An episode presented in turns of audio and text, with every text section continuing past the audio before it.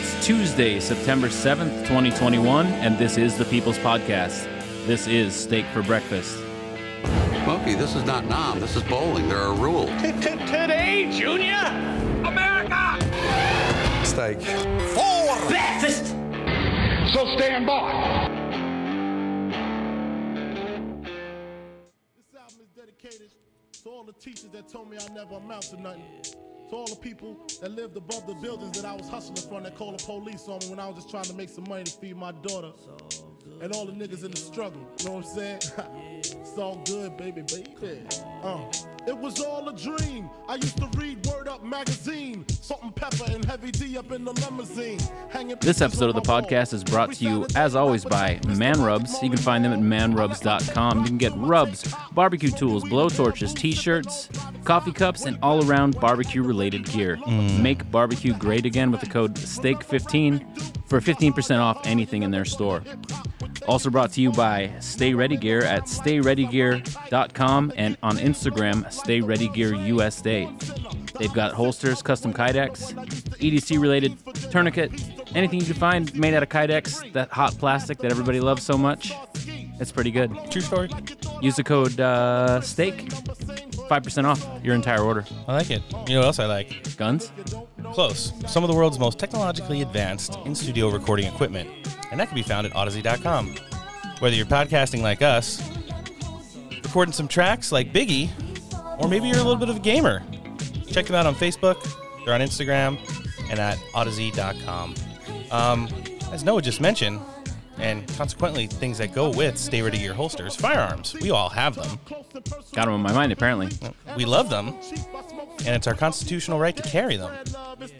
Mike down at West Coast Survival Arms, he's redesigned his website. He's got a five star rating, and he's been servicing Southern California for over a decade.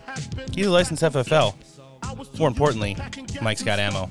You can hit him up on Facebook Messenger, on his website, westcoastsurvivalarms.com, or at 619 870 6992. Tactical gear. Being a medic, doing it mediocrely. You want to get down to uh, mediocremedic.com. They've got some uh, patch flare to adorn your med bags when you're responding to a life saving situation.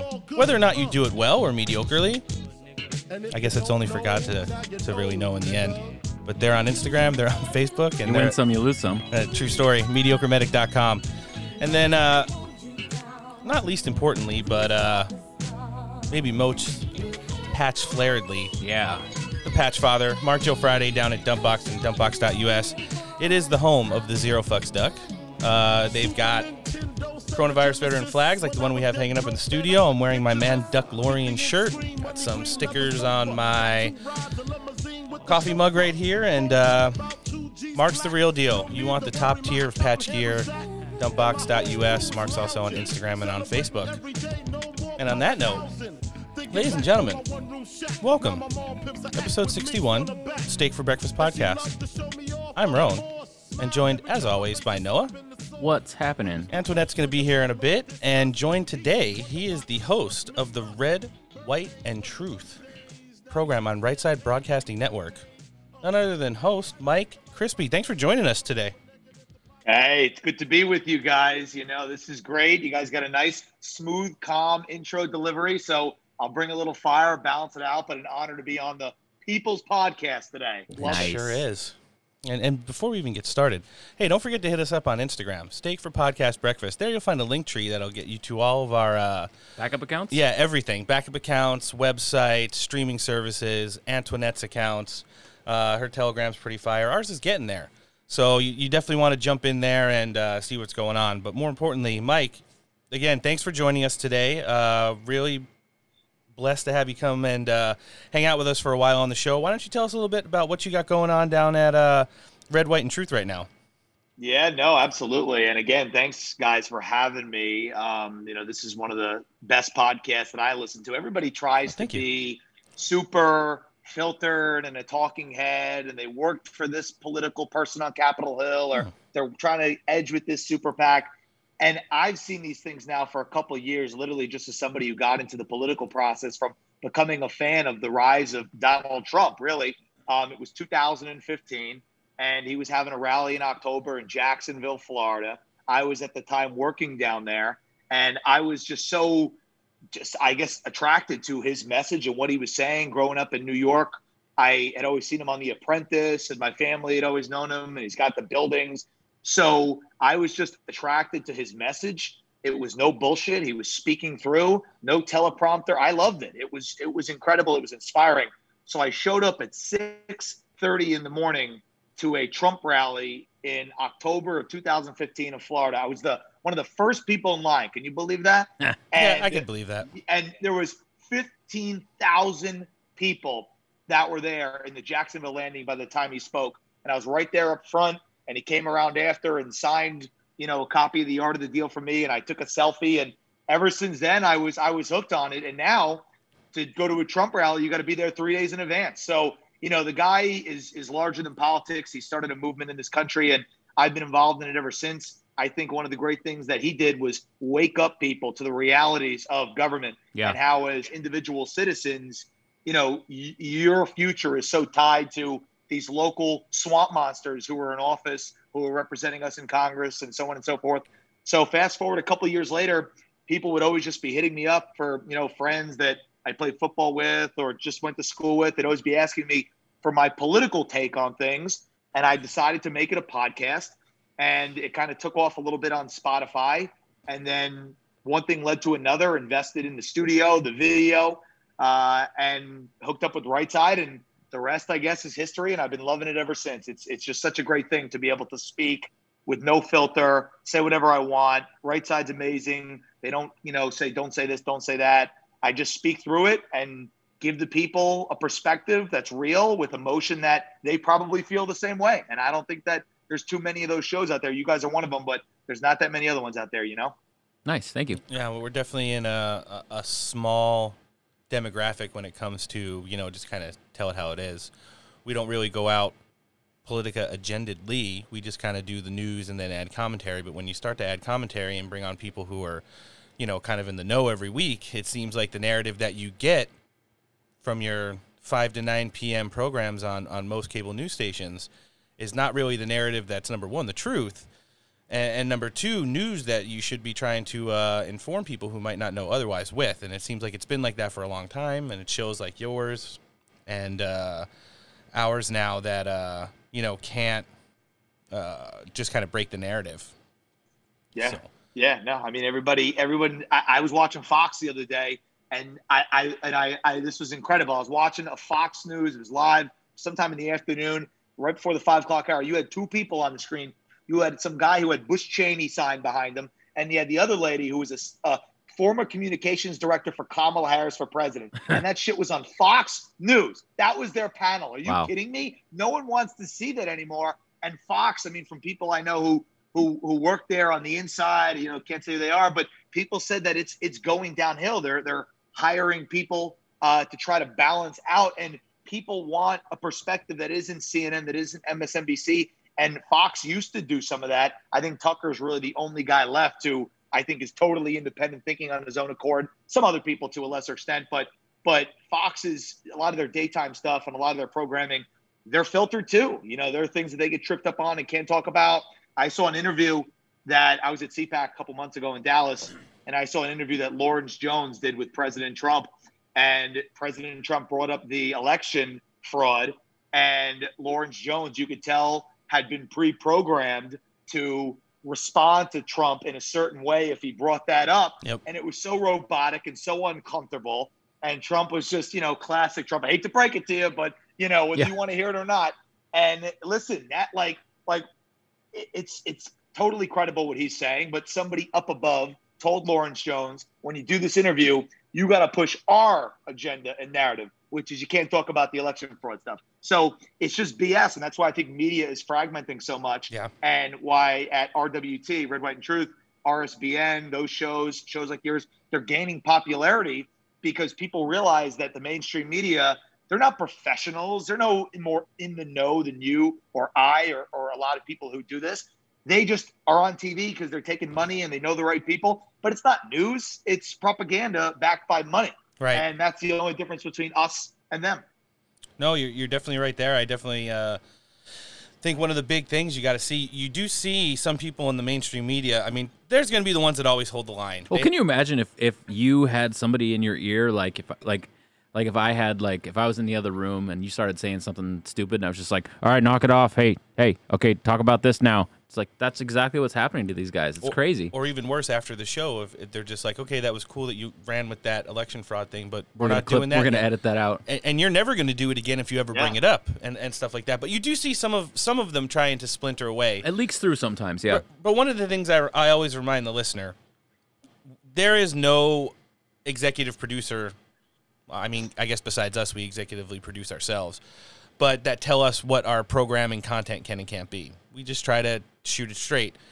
At the same time, at, at a lot of the mainstream media companies, you do run into that problem, and, and the big issue with that is, is is that sometimes the news that is actual won't get out there for the sole reason that someone is telling them that they can't say it. Um, especially on, on, on you know uh, an America First themed show like ours, and then yours over at Red, White, and Truth. Like, you know, you have Paul Ryan sitting on the board at Fox News. Not a huge fan of Donald Trump, so a lot of that narrative is going to get smashed. Those interviews are going to get edited when they actually let him go on there, and Yeah. uh, you know he's going to do everything he can to try and squash that content. So you know, people just need to keep in mind it's very familiar. It's very comfortable to sit on your couch at night with a friendly face. I mean, I woke up with, or I'm sorry, I grew up with people like, uh, you know, Dan Rather and, and Peter Jennings. Yep. Growing up, and, and those were just faces when I knew he was on. I knew he was going to talk about world news. I was really interested about it. Want to see all these big interviews that he had, but you know, at the end of the day, overwhelming majority of it was was not true or skewed truth to bend a narrative that you know they want you to kind of buy into. So, you know, it's just one of those things where you kind of gotta break away from that mold and uh, get out of your comfort zone a little bit to uh, be able to get across, you know, what's really going on out there in this social media age. it- It's really hard to hold the old narratives you did even 20 years ago. Oh yeah. There's a lot of stuff coming out with 9/11 right now. You know. Yeah, that's wild. That that stuff's starting to leak out. Yeah, You those think they'd want to hold on to that one a little bit tighter? Pentagon pictures are pretty interesting that have been circulating online for the last couple days. Yeah. They, they are fighting like hell not to get that. One more point on, on what you said. Go ahead. Like I, this article was out there the other day with Bongino. Bongino was upset because he has a show on Fox Nation, and they edited out Trump when Yep. he was talking about the election in the interview. They just edited it out, like and just put the interview back together and then and posted it up. And then the other thing is that you know you have even when you're on. So like me every week, you know, my show is on the YouTube Live and Facebook Live, Right. and it's like there's certain things where it's like, okay, you have free speech, but you can't even go 100%. No. You can go more than the other mm-hmm. outlets, but you're going to get deplatformed off of it. And I think that's the greatest thing that the left has for them is that they scatter us Republicans on the information game. Everybody on the left is centralized, mobilizing on the big tech platforms, but us, when you say something, they fragment you, and then all Republicans are like, "Oh, I'm on Gettr, I'm on Gab, I'm on Telegram, I'm here, I'm there." It's like it's harder to mobilize, and everybody is on different platforms, Yep. and not everybody's going to just one. So that's how they win, and it also messes with elections because think about it. I have heard from candidates who have gotten throttled on Facebook and on other things like that, and they're running for office, right? Yeah. And they're not even. Some of them are not even saying things that are about election integrity or anything like that. You know, you had a, a guy who's running for mayor in New York City. He does. He's not even a Trump guy, Republican nominee. Uh, I don't. He, he just talks about stopping crime all day, and TikTok is taking his videos down, Yep. right? So it's just it, it's just like they don't want people to to see these things, and that's just what it is, and that's why every week I try to put clips in my show and talk about stories that you don't see on the nightly news, you know, because for one reason or another, the TV doesn't want to talk about it just because it doesn't fit the agenda. It's so scary because it paints an alternate reality for those folks out there who are working the you know all day job. They come home to the family, and as you said, they flip the TV on. That's how they get their news. Yep. And it's like they don't have time like me or like or like you guys to like go through with all the sources, pick out the stuff, curate it, put it into a show. So like that's what you know I take pride in doing, and and that's what you know people need to find out more about these shows because that that's how you get the real news from people who actually give a damn about informing the people, not pushing a narrative coming to them from above with somebody in their ear. Yeah, somebody with no motive is pretty valuable. You know, just like we, we don't really have a motive. We just want to see like the truth come out about shit that we think is fucked up. Basically, right? No, you're 100% right. Um, let's jump into the news. Talk about stuff that's going on right now. I think uh, a good place to start the continued fallout from the disaster that's happened in Afghanistan. Still trying to figure out what we're calling it surrender, retreat, pull out, evac, transfer of power, all of the above. Secret Santa. Right, it's pretty ugly. Um, but uh, yeah, that's definitely something that's that's negatively affecting the uh, worldview of the United States still, and uh, you know we're really trying to take a look at what's going on there. Um, the Taliban announced the formation of their government today. They invited some of the all stars down to hang out: Russia, China, Turkey, Oh, good. Qatar, Yeah. uh, places like that. Um, pretty interesting. I think their new transportation secretary is on the FBI's most wanted list. Five million dollar bounty. That's the worst house party ever. Well, it's it's they have a new picture of him now because he was there at the inception of the cabinet today, but his old picture was like one of those grainy, pixelated, like guy with the you know, Yeah. think all you could see is like his eyes and yeah, so Guantanamo mugshot, right? yeah, exactly. And, and now he's the, the new transportation secretary. So roads for Afghanistan coming soon. I hope. But uh, yeah, it's it's just the optics right now are are pretty weird of the narratives they're trying to spin from from the Taliban side of it. You know, they they've been kind of saying that okay, this is our country. We observe Sharia law. Like Sharia law is an extreme religious and nationalist way of running your country. However, you know, a lot of the things that may have been viewed as go on in countries like this or associated to the Taliban 20 years ago are not going to be the same way. They've also pointed out that, you know, there are several Muslim countries that are more industrialized around the world that have Sharia law, most namely Saudi Arabia, who is one of our strongest allies um, on the world scale. And they point out that, you know, we, we have no problems successfully interacting with them, so there shouldn't be, in turn, any problem socially interacting with the, the Taliban on the same note. Granted, you know, a lot of people in the mainstream media right now are running that that there's been observance that there was no females added to the cabinet positions. They're trying to spin that narrative. Uh, again, the Taliban is putting it out there kind of ahead of the game, like saying, like, listen, our country is going to be Sharia law. You do understand that means there's not going to be women in government. It's just not the way it is. We're not taking education away from women, but classrooms will be segregated, you know, and, and things of that nature. So you just have to use a lot of discernment when you're looking at this whole situation. And then there's the whole I feel like there's going to be a lot of polishing that turd. Right. Well, I, I mean, have we been doing the same thing with Saudi Arabia for the last 50 years? Yeah. Probably. I mean, they still throw homosexuals off of rooftops and stone women to death for, you know, showing their ankles in public and stuff like that. So, Ooh, ankles. right? There's, yeah. Arousing. Yeah, exactly. So you know, it, it's kind of one of those things, and, and we, we're just seeing this developing crisis going on with the six planes. There's two 737s, four smaller planes parked on the tarmac at the airport in Kabul, where you know people who are retired operators and such have gone in to bring out more interpreters, legal permanent residents, and, and U.S. citizens, in addition to special immigrant visa holders there. Um, but the State Department's kind of pushing back, and well, they're not really pushing back. They're not doing anything.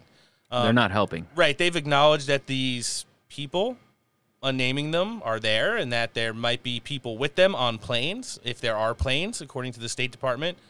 But in regards to helping them get clearance to land in other countries or to leave by the Taliban, is something that's not yet um, gone to happen yet. Mike, just before we get into the actual, you know, stuff I got broken down for today, audio clipped wise. What do you feel about this whole disaster that's gone on there the last? I mean, it's been going on for years, but the last three weeks have been pretty paramount to, uh, you know, the crisis we're in. I, I got to say, I've been wondering, and I've been saying this on my show: Is Joe Biden this stupid, or is there something more sinister Yes. at play? Right. That's and that's the that's the question. Is he that stupid, or is there something more sinister at play? And as I look at how it's unfolding, you guys talked about the formation of the new government, Mm-hmm. these things. How the hell did America get? What are we getting? A bunch of refugees, and our Americans are trapped. But China now has this beautiful, nice relationship with the Taliban. They said they're a terrific, trusted friend. Their embassy is going to stay. Obviously, you guys have talked about it. I've heard on your show, and I've talked about it the mineral reserves that are there. So you don't think for a second that this helps China Yes. and hurts the United States? So maybe, just maybe, again, it's not conspiratorial, but every single turn of the Biden administration, you can look at what's going on, and it ties back to somehow China benefits from it, right? Hunter Biden is on the board of some company somewhere still. Uh, that he's on the Taliban board of directors, probably. Who knows? but I'm telling you, every He's in charge of glassware. Like, I, I, like, is Joe Biden this stupid or is it something more sinister? My conclusion after all this is that the military industrial complex, all the people that have, you know, lined their pockets for years and years, they got what they wanted. Public sentiment was to get out of Afghanistan. Joe Biden tried to do it quietly at the expense of American lives. Yep. Uh, didn't care about American citizens at all. He cared about poll numbers, which is evident because when he was talking to the Afghan president back in July, he was saying, "Hey, can we, you know, we need to modify the news coverage here to make it look like, you know, the Taliban isn't advancing and taking over so brutally." And you know, you want to talk about human rights and all this. They haven't cared about that at all. Obviously, you know, there's articles from 2015 out there where the New York Times wrote that troops over in Afghanistan were told to look the other way when boys were getting sexually abused in Afghanistan by other Afghan men. Yep. You have child brides. I've read stories about that. So there's been absolutely no real concerted effort from anybody in Afghanistan to do anything about human rights. And all of a sudden they're talking about all the women are protesting and, you know, the Taliban and where's the women in government? What about the last 20 years when we were over there and nobody gave a damn? And you had, you know, stories, millions of dollars going to build a gas station that never got built. It's Yep. like phantom millions of dollars disappearing. And this is what we get. All we get in the end was people in the military industrial complex made a lot of money. These politicians pushed whatever they were trying to push. They benefited from it because they manipulated the news cycle. And what do you get at the end? We're gone. Our people are stuck. Biden doesn't care. And China, winner in all this, hilariously, Yeah. they are the new strategic partner of the Taliban. So listen, I'm not conspiracy theorist, but it's like time and time again, Joe Biden, everything that he's done or touched has turned to Chinese gold. Yeah. And this is just another example of it brewing. You see Taiwan, China, right on cue. They are uh, being aggressive uh, with Taiwan. Taiwan's having to scramble some jets, and I read a story about that the other day. So, what's going on here? I mean, how can you not point to this and say that this is going to enrich China further? And the people who we've elected to serve us for the last 20 years were making money. Trump called out the military industrial complex. They hated him. The woke generals hated Yep. him. And then at the end of the day, our people are left behind. The troops had to stay to clean the base. That's a story we talked about.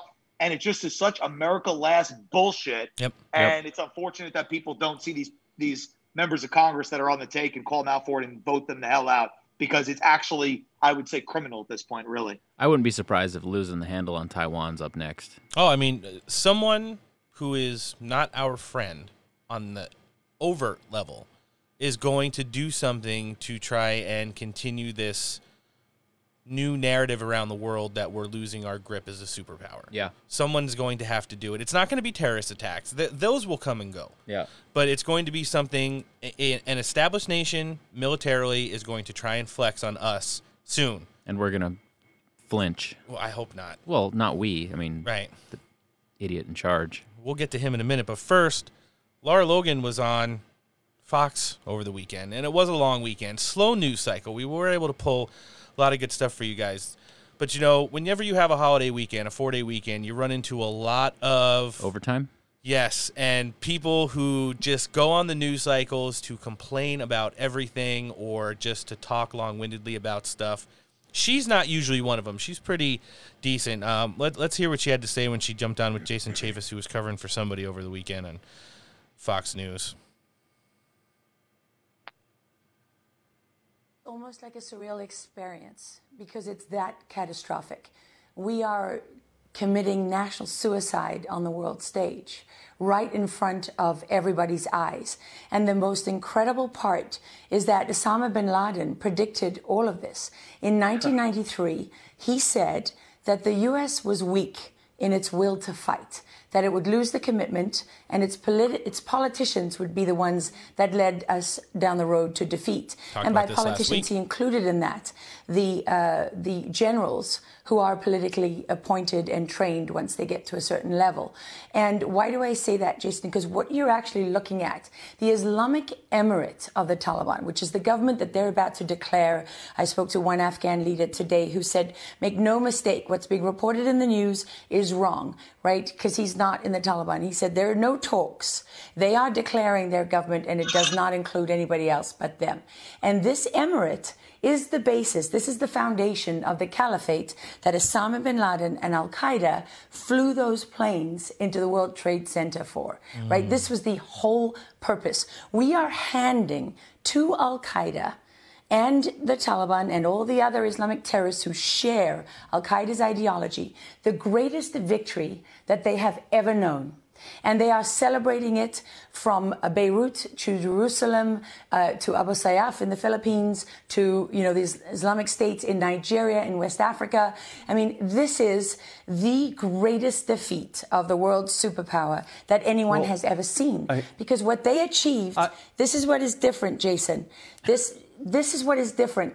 When when we lost battles and wars before, it was with dignity and it was with honor.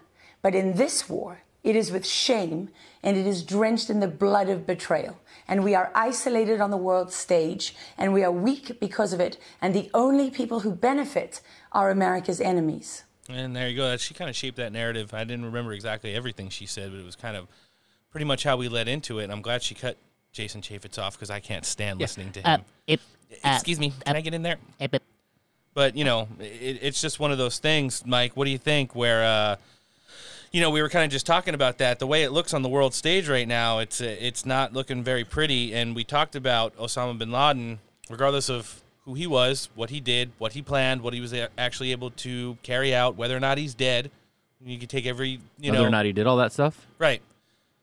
But the fact of the matter was, he did make a video for Al Qaeda back in the early 2000s that's, you know, prophesized us almost, he said basically retreating, giving up and retreating from, you know, the, the land of his people, and which isn't Afghanistan, but, you know, at the time was where he was uh, renting a room or a cave. And uh, How much does that cost? Do you think? I don't know. Well, he had to have the IV drip and stuff because he was a diabetic. Oh so, yeah, the Probably nurse, The upgraded male, loft. male nurse, Oh, probably. or boy nurse. You think the IV bags hang on a goat? AK forty seven. No, there you go. Yeah, oh, yeah. Linda explained that to us last Yeah. week. But what do you, what do you what do you think the the world view right now? The United States militarily, uh, we like to pour in a lot of money, so the people in our government back in the states get nice and fat in the wallet. And then leave it there. Yeah, and then and well, yeah, that too. but you know, just keep cranking it out for all these these lobby groups and these special interests and these think tanks that that kind of fuel the you know uh, military machine and and kind of just drop and run whenever we get tired of uh, playing wherever we're playing. Yeah, no, I, listen. Osama bin Laden famously said that if Barack Obama was killed, they need to keep Joe Biden alive Yep. because he is such an incompetent buffoon. And obviously, he knows that Joe Biden not only is he incompetent and he always been egotistical and arrogant before he went dementia ridden, but he's clearly on the take. I mean, he's Yeah. been, you know, his, his long history of being in politics since he was 29 years old. The big you know, this guy is a swamp monster. I think everybody knows that. And I think that I, I thought I would never say these words, but Osama bin how is Osama bin Laden smarter than the Democrat voters who fell for this bullshit for voting for Joe Biden? I still don't understand how anybody could have seen that one coming. But people are such impressionable sheep that they were told, "Oh, Trump, you know, the orange man is bad." Yep. But what did Trump want to do? Trump wanted to get us out of it because again, it's about America first. And we're in this endless war in the Middle East, billions of dollars. That's why the woke generals didn't like Donald Trump because whether you know whether it was Osama bin Laden or whatever, you know those backstories that go back and all the theories that are still very much unknown and kept from us. Uh, at the end of the day, we have wasted so much money, time, and resources, and we need to get out. And I think that Trump had the right way to get out, a conditions-based, using our strength. Now, again, Trump was president right now, would not have went down like this. Nope. And Osama bin Laden's prophecy or whatever it was wouldn't have come true Right. because he would have used the military might. He had no problem doing it. He But did. it seems like the USA we have all this, oh, we have all this stuff. We spend all this money. All our tax dollars go towards it. And then when it's time to do something about it, our people get left behind. And you see civilians who are sponsoring these rescue missions, and it's like a feel good story, like the Pineapple Express thing. And I'm Yep. like, oh, that's cool, you know? But it actually makes me angry because it's like, what the fuck? We gotta, we like, we pay our tax dollars. And then the people need to sponsor, like by donation, the rescue mission. We can't allocate any tax dollars to getting people out using our government resources. And then I saw the footage of the Taliban, you know, flying our helicopters, counting our cash, you know, posing Feeding with our, our ammo. dogs. Feeding you our dogs. Yeah, they're they're eating. The, yeah, I don't know what eating the dogs. I don't know what they're doing with the dogs, but they're strapping AK-47s on the sides of goats and running around and shooting everything. Assault living goats? in their sand cave.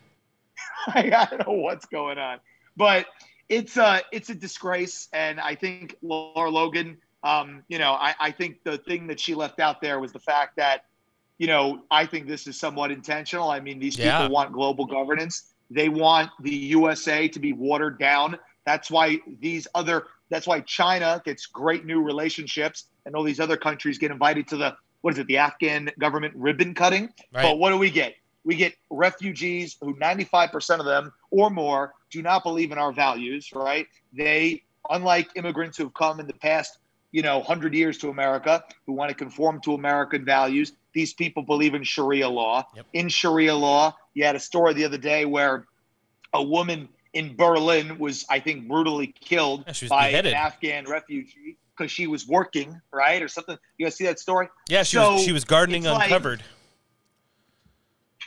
Yeah, gardening uncovered. Yep. So it's like these people are not compatible. Okay, they're not compatible with our way of life. They come in. I saw the list of where they're getting resettled. It all coincidentally happens to be big cities in the swing states. Sure does. So these Weird. refugees come in. They're in the big cities in the swing states. They're going to get. I read something. I haven't confirmed it, but they're getting uh, one thousand two hundred fifty dollars a month. Yep. Um, obviously, Joe Biden uh, earlier in his term, a couple months ago, passed a historic increase quietly in food stamp benefits. Yep. Obviously, the Afghan refugees are going to get that, right? They're already complaining about their food rations. Yeah, right? we- saw that story. So it's like, how do you I think these retweeted him over the motherfuckers are weekend. vote? Yeah, you, you want to know what else they're getting? I don't know if you if you listened to that part of the show last week or not, but uh, ivermectin, both before they leave Afghanistan yes. and, and when they get here to ensure that they're They're getting virus-free. horse dewormer? They sure are. So to ensure that they're virus free when they get into the United States, Oh. it's pretty interesting. Yeah, exactly. Um, speaking of woke generals and unsolid leadership, General Milley had drill this weekend. Catherine Herridge ran into him. What color she- boots did he wear? She was doing a little story on Gitmo that we'll get into later, but don't you want to hear what our most wokest general in search of white rage had to oh say my god. in regards to if we're safe now? Oh my. The U.S. safer today since the U.S. has withdrawn from Afghanistan? Well, you know, this is something that um, I've thought a lot about, um, and and I personally think that my military estimate is is that the conditions are uh, likely to develop uh, of a civil war. I, do, I don't know if the Taliban is going to be able to consolidate power and establish governance. They may be, maybe not, uh, but I think there's at least a, a very good probability uh, of a broader civil war, and that will then in turn lead to conditions that could, in fact, lead to a reconstitution of Al Qaeda or a growth of ISIS or other myriad of terrorist groups. So I think the, the short answer to your question is uh, we don't know yet, but the conditions are very likely, in my opinion, that, and I've testified this and I've said it in public, uh, that you could see a resurgence of terrorism coming out of that general region within 12, 24, 36 months.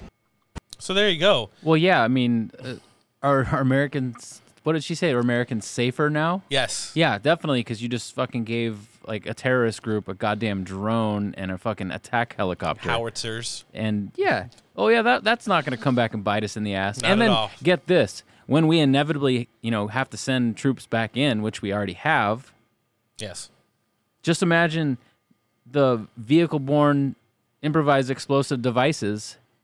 Like normally, they're like, okay, there's a 1974 Volkswagen Beetle coming. Let's make sure it's okay. But now we got okay, there's a Humvee coming. Looks just like ours. Yeah. yeah just imagine. Oh, and they're wearing our uniforms as yeah, well. good to go.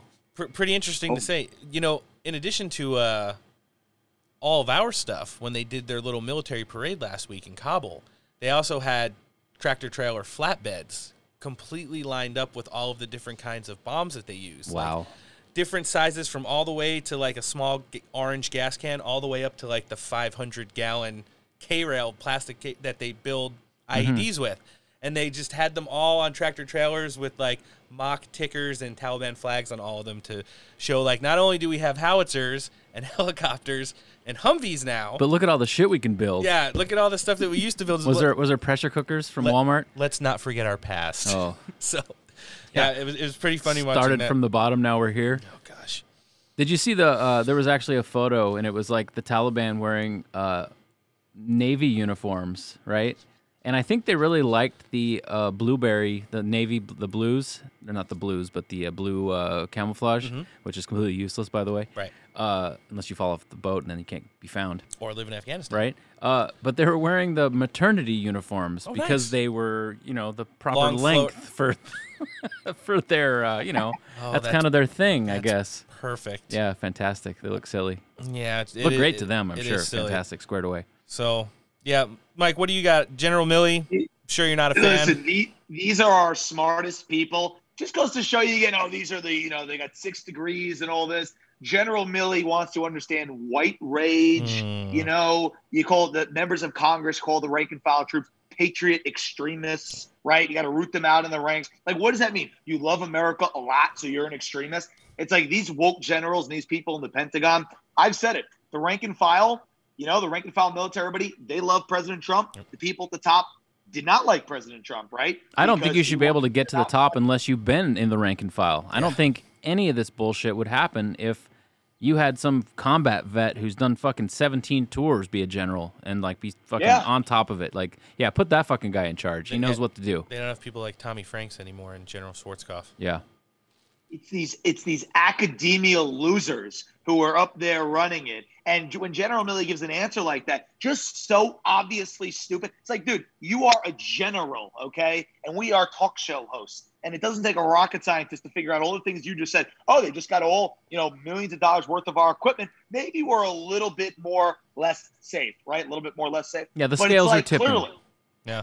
like, Well, but it's just such a disingenuous thing for him to say. And over the last 20 years, this is what we have to show for it.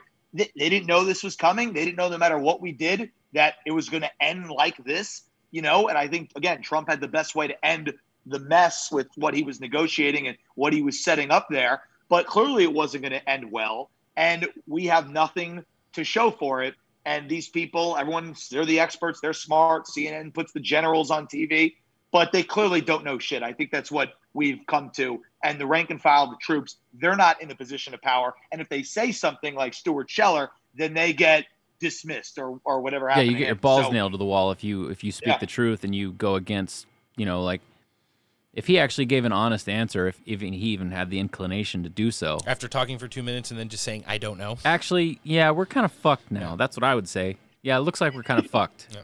Well, you know, I mean, not to use like you know military terms, but we're fucked. Yeah, it's Oh, pretty we're accurate. fine. It's like it's like uh, Taliban, Al Qaeda, ISIS K, all these things. It's like everyone wants to paint this. Even Republicans want to paint this in a box of like who's good, who's evil, who's on our side, who's not on our side. Again, we we we have no place. Like nobody's our friend. These are all people who are not compatible with Western values, way of life. They're not letting the Americans take off. It's like I hate them all. I don't like the Taliban, don't like Al Qaeda, don't like ISIS K. None of them are our friend, right? It's a nuanced situation. So it's like stop pretending like you know Joe Biden. Oh, the Taliban are are providing a safe passageway, and we gave them the list. It's like no, nobody's our friend, right? America's in it. America first. We have the might. We have the resources. We can go in ourselves and take care of what we need to take care of without relying on any of these sand cave dwelling freaks. But I don't know what Joe Biden's doing. Clearly, he's not smart. Clearly, when he speaks like that, and he doesn't speak, someone's telling him to say what he says. There's something more dubious that is behind the words, and that's what bothers me the most about this administration. True story. And you did mention Donald Trump having a plan. He sat down with CBS's Sunday News Show over the weekend. They went up to Bedminster and he actually gave them an interview. I do have the portion where he's I don't remember. Did Donald Trump ever get a list of people he was allowed to call on? I don't know. I don't, that doesn't ring a bell to me. or tell people like, you know, I'm going to get in trouble for answering this question. Yeah, But no, he didn't. he just went full retard all the time. All the time. Yeah. All right, here he is Sunday with CBS's weekend news show. The Taliban was in its strongest position since 2001, and he said he was stuck with your negotiations and that you didn't have a good plan. Hmm. So, just so you understand, I said don't kill our soldiers. They didn't kill our soldiers. Again, whether it was 14 or 18 months, we didn't lose a soldier. We had conditions. We had a condition based. When they didn't meet the conditions, we bombed the hell out of them.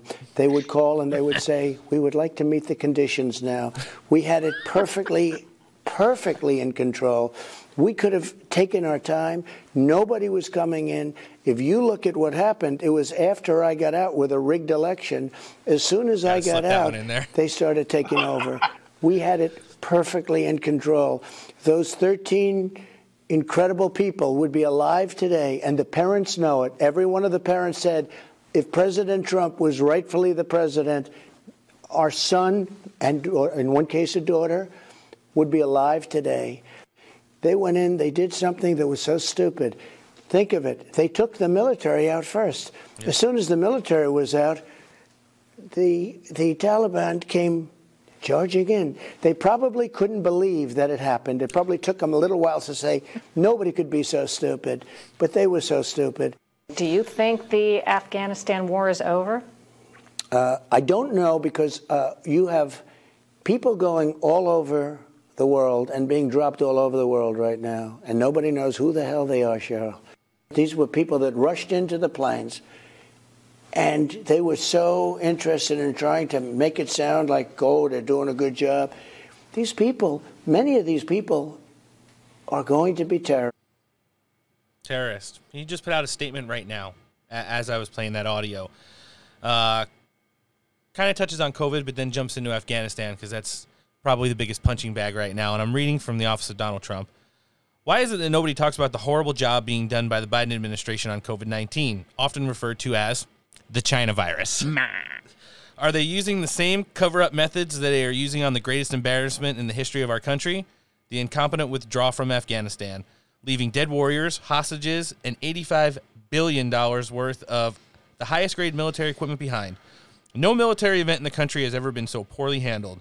We could have left with dignity, honor, success, nobody killed, and all of our equipment. But we didn't. Oops. Yeah, that's from that's from uh, Papacito just dropping now. while I was playing that audio, so he must he must be listening. There's probably some kind of wiretap in here. I know Dan Scavino's a fan of the show. I hope. Um, but yeah, he, he kind of just goes over you know the basis of, of what we've been saying, and, and that was the one thing that we've pointed out on the show several times. There have been a lot of people who always talk about the plan we were inherited, the plan we inherited, the plan, the Trump plan, this idea, but you never have these military experts going on the talk shows talking about how it was a bad plan because it wasn't. They just chose to change it and not use it.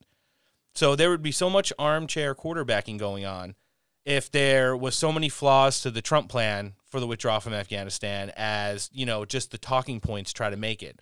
But they never give any substance, and I, I strongly believe because it's like he said, we had stipulations. If the stipulations weren't met, he would make the call, Abdul, your house, next. And then he said right there in the interview that we just listened, they would call back and say, You want to know what, President Trump? I'm ready to follow the stipulations. And, and that's kind of the way it was. Can you imagine? Like they're like, "Are we on candid camera?" Like they just left all the shit and nobody No, they they got to be still in that warehouse. They're they're in there. They're He's in there. This is a joke. They're gonna "We fuck us over right now. We blow. Up. What about the first guy that had to go push start the Humvee? That they, they do you think they were all hiding behind? Oh, friggin- they're- is gonna blow up? This is what we would do. Yeah, exactly. Yeah. So you know, Well, it's just like, okay, I'm gonna write down a plan. I'm gonna get up from the studio right now. I'm gonna write down, get up, grab phone, grab wallet, grab keys, walk out the door, got all my stuff, good to go, right? Mhm. And then I get up and I just grab a hammer and smash myself in the dick as hard as I can. Mm. That's oh, that wasn't in the plan, yeah, sure wasn't. but here we are. Mike, what do you think on after hearing that Trump audio? I know it's a, it's a you lot of what we've heard repeatedly from Donald Trump, but but then again, we're still trying to figure out if he's wrong, and I, I don't really see any wrong this to it. is this is why President Trump got elected. He speaks again. You heard Milley's bullshit non sequitur response, and then you hear Trump speaking like a real person. Because again, this stuff isn't that complicated, right? President Trump, uh, he did an interview the other day with someone who I'm really not a huge fan of, but it, with Hugh Hewitt Yep. um, the other day, and he was on there, and Trump said, he talked about his conversation with the Taliban leader, right? Like they were trying to see who's the leader of the Taliban. The intelligence pointed to this guy. Trump got on the phone with him, and he and Trump was funny. He said that the call started off hostile, and then Trump, I guess, again, this is just real. This is how it. This is how it really should be. Trump, like I think, if I'm remembering it properly, read like where they live. Like I guess he like knew it and said they were going to bomb this specific area where all the Taliban leaders live if they do not, you know, come and negotiate and all that. So I mean, he basically threatened them, and then they backed down, and then they were nice, and like that's like common sense. You would say, well, why wouldn't the leader flex the military might and our intelligence and our abilities to say, listen, Taliban, you live right here. If you break these conditions and hurt the Americans, we know exactly where you are, and we will drop bombs and blow you off the fucking map, right? They could text, me- everyone goes, text "Oh, no, message no, him a pin. It's much more. It's. I think that's what he said. I'll go back and look, but it's much more. Everyone goes, "Oh, it's much more nuanced than that." It's like, no, it's not. It's really not much more nuanced than that. And Trump, again, he was negotiating the deal. There were conditions, and once he was gone and Biden was in, the Taliban, why wouldn't they? Again, think in their shoes. Why wouldn't they just keep going? There's nobody enforcing conditions anymore. Why wouldn't they just keep blowing past the stuff? No one's going to put them in check.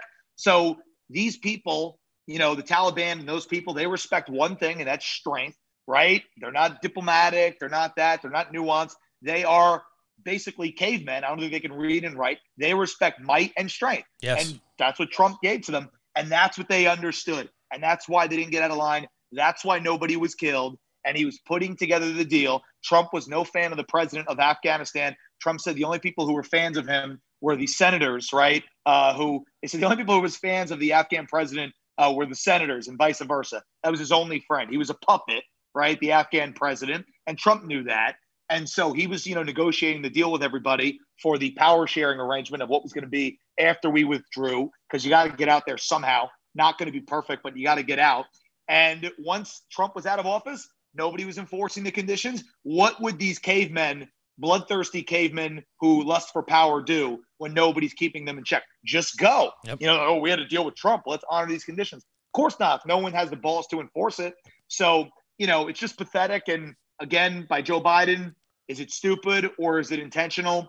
I think the jury is still out, but I think a good case can be made that there is some dark intention behind what happened. Absolutely. I agree with you there. Circling back real quick to what I was talking about, the formation of government ceremonies in those countries that joined, I wanted to give a full list. So we have Turkey, China, Russia, Iran, Pakistan, and Qatar.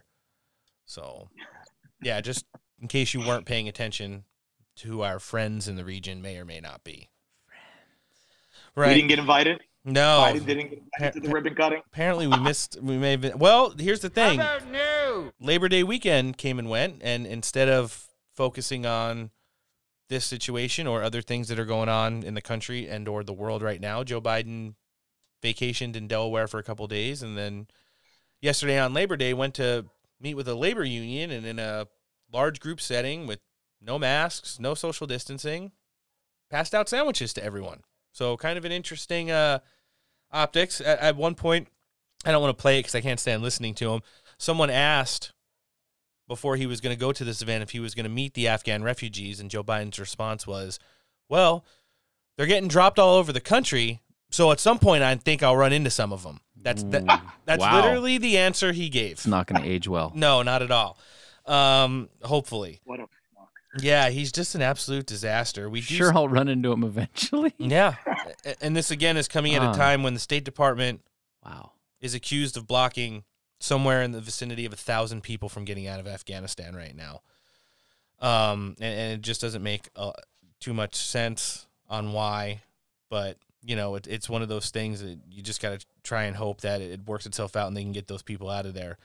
Um, it was it was also pretty interesting to see over the weekend. There was a uh, report out that there's a budget plan uh, that Joe Biden proposed, and more than a dozen Democrats on a key panel broke ranks to endorse a $24 billion increase, spending above the limit that Joe Biden said he would like to see passed.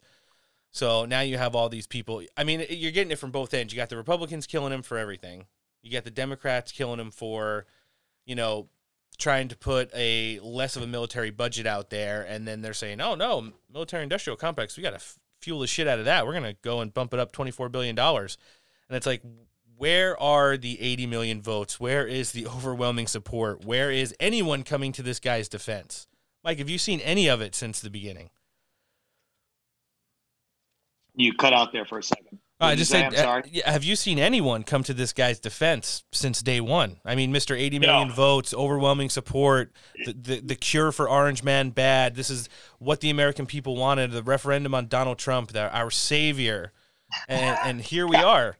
You, you have both Oh, you have both ends of the government who are technically the same government. I mean, they, they all just work together and collect money for The uniparty. Yep, that's the term. It's the uniparty. It's two people on opposite sides of the same coin um, who are making it look like that they're fighting each other, but in reality, they are cutting deals that only benefit themselves. And nobody cares about Joe Biden. Again, Joe Biden was a figurehead to look like a white moderate so that people would be tricked into voting for him and that the dark swirling interests behind the scenes could do what they wanted to do and carry it out. First time in our history where we have a president who we don't know who's calling the shots because it sure as hell isn't Joe Biden. And Kamala Harris, what a perfect person to put there number two. She has no loyalties except to Willie Brown. She has no, she has no absolute ideals. She literally is a hollow, empty being who does whatever her lobbyists say. Yep. But she looks like a black woman. So then you do that, she could, you know, she's off, off, off beyond reproach for being criticized, right?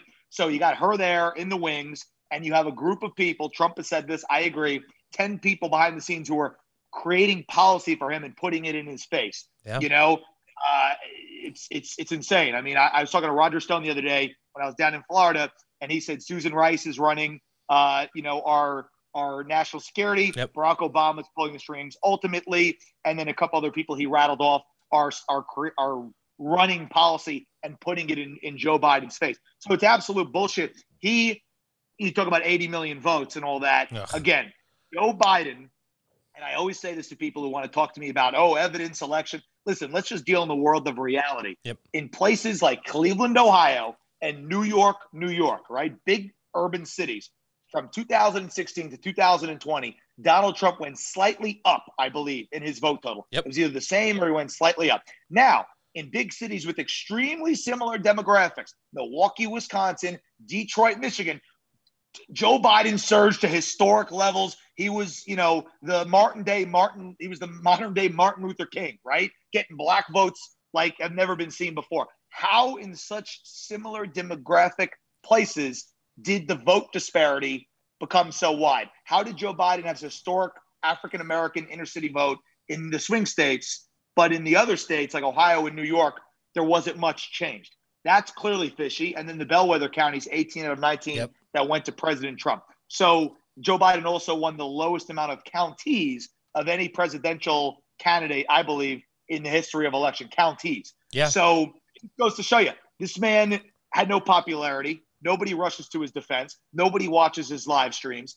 P- more people listen to, you know, your podcast, my show, than they listen to a Joe Biden address because they know it's spoon-fed applesauce talking points on flashcards. That's actually and that's true. it. It's a pseudo, it's a pseudo administration. It's such bullshit. And the fact that people can't see that for the first time in our history, we have a leader where he is taking orders and saying what's put in front of him, that should scare everybody. And it, it's just it's just such a disgraceful point in our history that people have fallen for this ruse and you know are just sheep. They're just utter sheep. A lot of his live stream views are just people mm-hmm. going on there just to shit on it and, and thumbs down though. Yeah, no. They delete the likes off the videos, you know. yeah. But no, nobody cares about this guy. He's a he's a figurehead, and they will toss him aside when it does not become expedient for him for them anymore. The DNC, they're going to toss him aside soon. I'm calling it now. Sure he won't are. be the nominee, obviously. They're going to toss him aside. You don't know who's going to be the candidate. I don't know if it'll be Kamala. So much time could pass from now until then. Um, but How can they toss Joe Biden aside the most not be popular president in the history of presidents? yes, the most popular president, right? It's not going to be him. They're going to toss him aside. he should he should get another uh, another term for sure, right? Speak- wouldn't that make Speaking of things that that, aren't aging sense? well, Yeah, right? shmee. Yeah, exactly. Well, I'm going to segue to a new topic, kind of staying in the same region, but something I don't know if neither one of you guys are, are kind of in the know about this, but I've been tracking on it for the last month because it's something that you usually don't see all the time. Uh, people literally coming back from the dead, and To what I'm vote? close in Libya. Oh, Yeah. So, after more than a decade of civil war, two of Libya's first sons have, I guess, figuratively come back from the dead in the last 60 days. I don't know if you saw this, Noah. No, I didn't.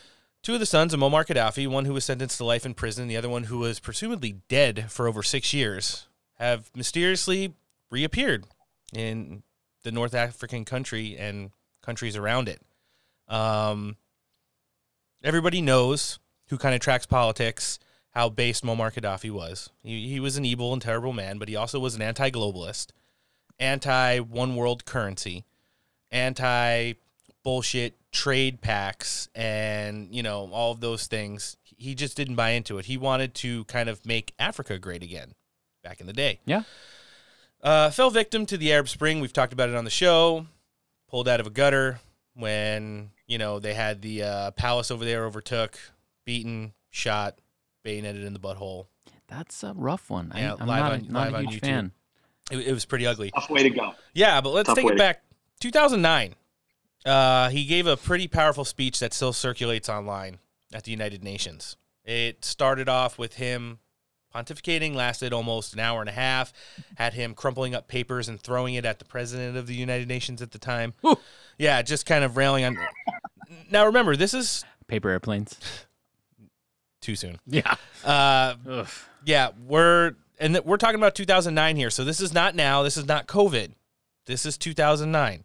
I'm going to read just two excerpts from that speech that I was able to pull. It said, "This session is taking place in the midst of so many challenges facing us. The whole world should come together and unite its efforts to defeat the challenges that are our principal common enemy." Those of climate change, international crises, ah. such as the capitalist and economic decline, the food and water crises, decertification of terrorism, immigration, piracy, man made nuclear proliferation. Perhaps influenza, H1N1, was a virus created in a lab that got out of control, originally being meant as a military weapon. Such challenges also include hypocrisy, poverty, fear, materialism, and immortality. And again, that wasn't last week in regards to something Dr. Fauci or the CDC director went and said on television. Immortality? That was something that Muammar Gaddafi said at the United Nations back in 2009. He did also at the time when he was there, and remember, there are no coincidences, set up his presidential tent on one of the greens at Bedminster when he was staying at the Trump golf resort for that event and had people coming and going, which included some goats walking around. Not joking. But You can go find video of it. He set up a presidential tent on one of the greens with goats. at Bedminster with like him in the chair, the throne, and the two huge ostrich feathers fanning him. And that's where he was hanging out while he was going back and forth to the United Nations for this event back in the day. So he's just hanging out. There's just goats roaming around. Oh, scissor me timbers. I mean, not really the best place for that one, but we got to get it in once per show. Um, and then you look at why the reasons that he was killed during the Arab Spring. I, I have a piece from an opinion piece here. It says he was not killed for humanitarian reasons. He wanted to empower Africa. He had a plan to create a new African Union based on a new African economic system. He wanted to introduce the gold dinar back to the African currencies against the global standard that was going on at the time so they could become free from the dollar. He wanted to protect Africa's vast natural resources from the Western looting. Imagine that. Mm. Also, something that didn't age well and is going on right now. I guess it's the East that's looting it, though, via China. And the imperialist nations eliminated him, which a lot of people think a lot of people in the West had a lot of influence going on in these countries where the Arab Spring started Egypt, Turkey, Libya, places like that. So, and we all know what happened in Benghazi as a result of some of those things. But yeah, then then you see about a little bit less than a month ago, um, one of his sons, who was presumed dead, Saif al-Islam Gaddafi, he was sentenced to death in 2011 uh, for what they called at the time war crimes. Randomly appeared, said he's doing fine. He's living in a different country right now. I believe he's staying in Turkey, where his brother, who was freed from prison, also presumed dead over the weekend, What's he doing? Working at Foot Locker? flew to yesterday. Said that they want to be able to go back to Libya and win a democratic election there. Oh, good. Yeah. It's also rumored, but it's never been confirmed that all of Gaddafi's gold, there was a lot of it, or as one of our favorites like to say, billions and billions of dollars worth, never found during the Arab Spring. So I'm assuming that those lads of his probably have a lot of it. Yeah. Now you have to look at all the stuff that's going on. 20 years ago, you would have never thought what's going on in Afghanistan would be happening now. Um, I saw something this morning that said the Taliban, and I'm going to show a map first to Noah and then to Mike. Uh, 2021 is all red. 2001 is before we invaded Afghanistan. The Taliban now control more territory than they did on 9 11 20 years ago. Hmm. There's the difference. Oh, that's substantial. Yeah. Mike, I don't know if you can see that. It's just, you got the one with the green and a little, bit of. A little bit, but I think I've seen that. Yeah. So th- they pretty much own the northeast corner, or as you would say, like uh, New England all the way up through Maine of Afghanistan pre invasion in 2001. Now, 100% of the country. Yeah, that's uh, substantial. You've also had military coups, remove presidents, dissolve governments in New Guinea and Myanmar in this year. Myanmar? Both because of proprietary election fraud combined with big government, the media manipulating the narrative to perpetuate lies. Basically, that same thing that happens in this country. Joe Biden's the most popular president ever. He got 80 million votes. Therefore, he has, you know, unlimited equity to do whatever he wants here. In those countries, they're obviously a lot smaller and there's a bigger military presence on the streets. And they decided that that was not the case due to the fact that it's impossible for stuff like that to happen when, when public uh, vernacular is so terrible for their seated governments. And now you have two people who are supposedly dead back from the dead and wanting to come back and make Libya great again. Yeah. Hmm. What do you guys think? I mean, we're we're definitely watching some chapters in a movie here. So, military coups and those things going on in Asia are, are definitely repressed in the American media, big time. Oh yeah, because there's so many pictures of Hillary Clinton, Susan Rice, Barack Obama, etc., visiting those countries and meeting with the presidents who have been removed by the militaries. You have the disaster in Afghanistan, which we've covered exclusively and extensively for the last month. And now this. Definitely definitely shaping up to to be an interesting fall. Mike, what do you think about the return of two of Gaddafi's sons who were both reportedly I mean, they were presumed dead. They've been one's been gone from the public eye for over a decade. Yeah, yeah. No, I mean, I just think it's it's just so incredible how you know you put these stories out there. You talk about the uh, conspiracies with Bin Laden Yep. and all of that. What happened? It's like all of these things that are happening. I I think information as a whole. Did we know that they were alive and we didn't want to say it, and now they resurfaced? I, I think that the U.S. government has such a hand in so many of these things. The Yeah. CIA, all that. That we that we don't want to say things sometimes that are the fact and we influence elections all the time and we influence things that go on in other countries and i just think this might be just another example of a secret that we had getting out and you mentioned the gaddafi speech and all that i remember that uh, you know where he spoke for hours and hours. And i think that even the covid thing i think for years and years people have been talking about these things years ago that there'd be a man-made bioweapon and all that. And then like the most based people have brought it up Yeah. and said it. And then He was pretty you know based. something happens to them one another. But i think this is just i think they didn't want him the kids to be discovered. And now here they are and i don't know if they're going to run again and make libya great again or what's going to go on there but just a crazy story i did not hear that one but uh you know it doesn't surprise me because again I'm gonna send. I'm gonna send us- you both articles. Uh, the the Yeah. one the one from the son who was the soccer player. Yeah, I find it hard to believe we didn't know where those people were. Yeah, one of his sons. He he was a general because all of his sons are from when they're pulled from the mother. I mean, oh look, it's a beautiful baby general. Yeah, So that's just the way it is in those countries. They're princes and they're generals. little tiny uniforms. He played on the Libyan national soccer team. I believe he went to the Olympics once, and then after they had a bad performance, their coach got Epsteined. Oh, So he was accused of that in addition to other war crimes. When the Arab Spring was happening, this son who was in prison for the last almost seven years apparently murdered hundreds, if not thousands, of prisoners in these prisons that they didn't want people out of to join the Arab Spring that was already going on. And then you have the other one who who basically ran away fighting for the country during the Arab Spring, um, Saeed, who they, they thought he was dead. They, they literally thought he was dead for the last decade. It's just funny. I, there is a correlation here because a relationship with Donald Trump at some point was established. I, I don't think anyone, even Muammar Gaddafi, could go up to Bedminster and set up the presidential tents on one of the greens. And have live No. animals eh, have live animals and people coming and going at you know all the way back in 2009 so there's there's some kind of an established relationship there. Um, and it's interesting to see as we move forward with election audit results and then going into the fall when they're supposed to be having presidential elections in libya uh, just how some of this narrative continues to shape itself. I don't think it's not happening for no reason. It's not random. And uh, definitely pretty interesting to see antoinette uh, thanks Yeah. for joining us Hey, she's back. Hey guys, can you hear me? Sure can. What do you think? What do you think about the uh, Lazarus effect on uh, the Gaddafi sons right now? I thought, you know, when I first heard about his plane resurfacing, I was Uh-huh. like, oh shit, something's happening. Yeah, yeah.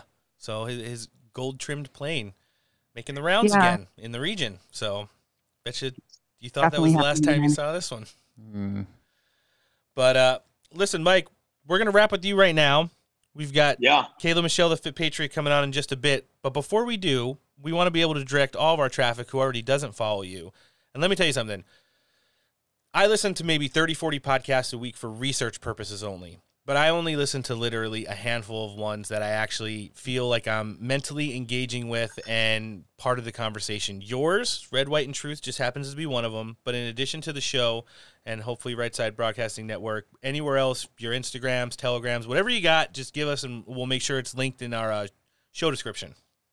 Yeah, no, I, I appreciate that. Yeah, red white at red white truth on on Instagram and uh, the show every Thursday night, eleven o'clock Eastern on RSBN. You know, I appreciate the kind words, and again, it's just unfiltered talk in, with the emotions that people really feel and stories that do not make those mainstream media headlines. So I appreciate coming on the show. It was amazing, guys. Great discussion, and uh, it's got me fired up. And you guys are awesome, and, and keep it up. And uh, you know, I really again appreciate the opportunity to appear uh, for your audience. Great great group of great group of patriots. We need more like it. Like I said, the media, we are the new media. You know, the mainstream people, they're gone. They're dead. Forget about them. They're useless. So I appreciate it, guys. Thank you so much. No, for sure. We, we have a lot of respect for you, your show, what you're doing. Like I said, it's it's awesome to watch. Extremely engaging. It was it was really a pleasure to have you on, and we hope this won't be the last time. You come back, welcome anytime. We'll, we'll schedule something up in the future. We'll do a couple segments with you. Yes, and you guys can wear the horse head and come on on come on the air on my camera. All right, you guys. Not a bad idea. Yeah, we're definitely thinking about. It. I don't I don't know. A- Antoinette's so she's pretty, so well, you- she you- doesn't have to be an. Oh yeah, that's true. So yeah, you don't want to have to you know make her wear the horse head. But Yes, no, she- yeah, yeah. So we can talk about ivermectin, and we can uh, you know, we we could, could we eat some eat it pork on the paste. air. But I, it's already done. So. Might be down for that. Every time we talk about that, I just want to just like you know, do my foot on the ground really hard. There you go. All right, Mike. We'll be in touch. Take care. All right, thank you guys. Appreciate it. It was a pleasure. Talk soon. Bye bye. And we're going to bring in now Kayla Michelle, the Fit Patriot. She's coming back to Steak for Breakfast. One of our first ever guests. Welcome back. Hello, hello. How are you? Been eating a lot of steak for breakfast. Oh, nice. Don't hate that. What's going on in your world right now? Um, opening a new gym. Oh, congratulations. Nice. Having fun. Yeah, it's good things. Good things. And that's part of what you do. You are the Fit Patriot. Emphasis I on am. both, I guess, right? Yeah. On both. Yes, I am. Yeah. No, my, my online brand is Flex Your Feminine, Okay. but um, yeah, um, opening a gym with a friend here in town and just having a lot of fun with that. Kind of taking my philosophy uh, to a physical location with him here in the valley. Um, but yeah, still on my on my grind with my online training too. Perfect. Whatever you got, we're going to link up in our show description at the end. But let's stop the steal together now. Ooh. Yes. Like we already talked about, we just had Mike Crispi on. Really good first half of the show. We're going to end it even better. But part of the thing when you have a four day weekend, like we did this week with Labor Day. You had a four day weekend? No, I had a half day weekend. Figuratively speaking, when you have a four day weekend, um, or just a long weekend in general. A lot of people go on the news. There's not a lot of reportable news because everybody's, you know, Joe Biden's passing out sandwiches and the Taliban's forming government. Pork chop sandwiches. And Donald Trump's talking about the diamonds still haven't been returned. um, but you know, you have people go on these shows that nobody watches. One of my least favorite, Joy Reid. Oh God. Yeah, she's been just one of not only the worst reporters. She's in the Randy Maddow category of Randy. Yeah, MSNBC pundits. She's also an enormous racist, just in general. I mean, she's just one of the worst of the worst gaslighters when it comes to, uh, you know, race baiting and stuff like that. Steve Bannon. Oh, Mm, there we go. and we're going to talk about War Room real quick because she pulled excerpt from him talking about election integrity and, and getting back to the polls for the midterms. But we're going to take our weekly poll uh, is on whether or not Steve Bannon is Q. I'm going to say no. Noah? I thought about it some more. Okay. Still no. Okay. Antoinette? Mm, nah, I don't think so. Kayla? No. Okay. At least we're all in agreement. Uh, yeah.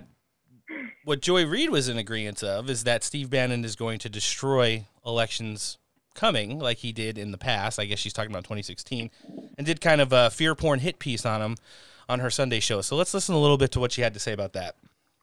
Other than former Trump advisor Steve Bannon. You know that saying, good artists copy, but great artists steal? The same goes for white nationalist political operatives. Oh, because, wow. yes, Bannon is activating his army of Trump worshiping conspiracy theorists Oh, to flood the Present. lowest rung of the party infrastructure, which are the precincts. But let's be clear the precinct strategy isn't Bannon's brainchild. This is simply, as ProPublica notes, something he plucked out of obscurity. Hmm. But wait a minute, this strategy, maybe not so obscure. Republicans have been flooding the election boards, school boards, and local, city, county ranks for a long time. And let's not forget their penchant for purging the courts. It's just out in the open now. Its use of intimidation and thuggery has been truly unleashed. At this point, they are telling us exactly who they are and what they want. The question is, what are we going to do about it? is that party positions are actually part of the election supervision architecture at the ground level in the U.S. So there'll be these sort of, you know, the county will have like a three and three. The Democrats and the Republicans have, you know, six people that oversee, you know, th- these sort of these these these bipartisan boards. And so it's the party officials sitting there, you know, usually it's it's an equal amount for both parties. So when you're talking about party positions, it's not just that they're party positions, they're the they're the people that end up playing these these sort of official roles of election supervision. So after the debacle we just had in 2020, the big concerns now, and we did segue to Christopher Hayes. It was kind of a montage. Okay, Joy Reid's was Trump's big lie continues. That was the segment on her show that was at the bottom of the screen on the ticker. And when it segued to Chris Hayes, also of MSNBC, it said the Trump mob.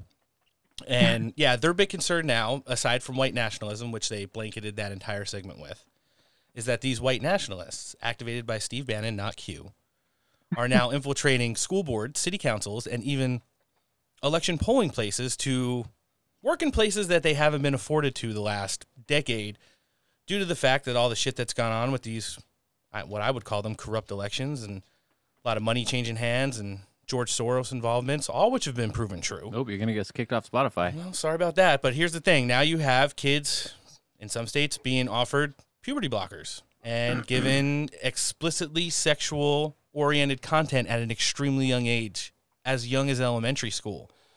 In addition to critical race theory being taught, one of General Milley's favorites, our wokest general, So woke. to people again as ages as young as elementary school. And now you see parents, you see people who are involved um, in the community now, standing up in these city council meetings, school board meetings, county elections, city elections, sometimes even state elections, and now getting involved in in making sure that there's oversight into polling places in places all over the country. I think San Diego has been a huge flashpoint for it. The last month, we've had so many of uh, those city council meetings here in San Diego broadcast internationally about some of the parents and how they've just kind of clapped back at some of the things that they're trying to do here in San Diego. So, but it's a nationwide event right now. So much so is that it, it drew the attention of two shows on MSNBC this weekend to do long segments on them. So, Kayla, what do you think about that kind of narrative there that the only thing that's coming back to the forefront in regards to city councils, school boards, and now election polling places is white nationalism. I think it just confirms that there's panic and on running through all of these people's veins right now. This is, I mean, the, the the local level is exactly how our founding fathers designed this government to work. So yes, the people should be involved, and if you don't like it, then it makes perfect sense why you would be panicked. Well, and it's just the left. It doesn't fit. It doesn't fit the left's narrative Yeah. at all. They don't want us involved. They want us blind. They want us busy working, slaving away, paying taxes that we shouldn't be paying. Um, in order and, and and getting fat and happy, being entertained by stupid freaking professional sports.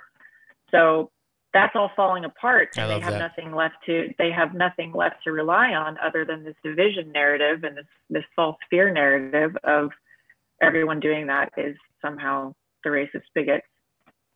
Um, and it's all it's all projection. Like everything that they blame us for Is what they do. guilty of. Yeah, it's Yeah. what they've do, what Yeah. they're doing and what they've done for a long time. Yeah, but they've done for a long time.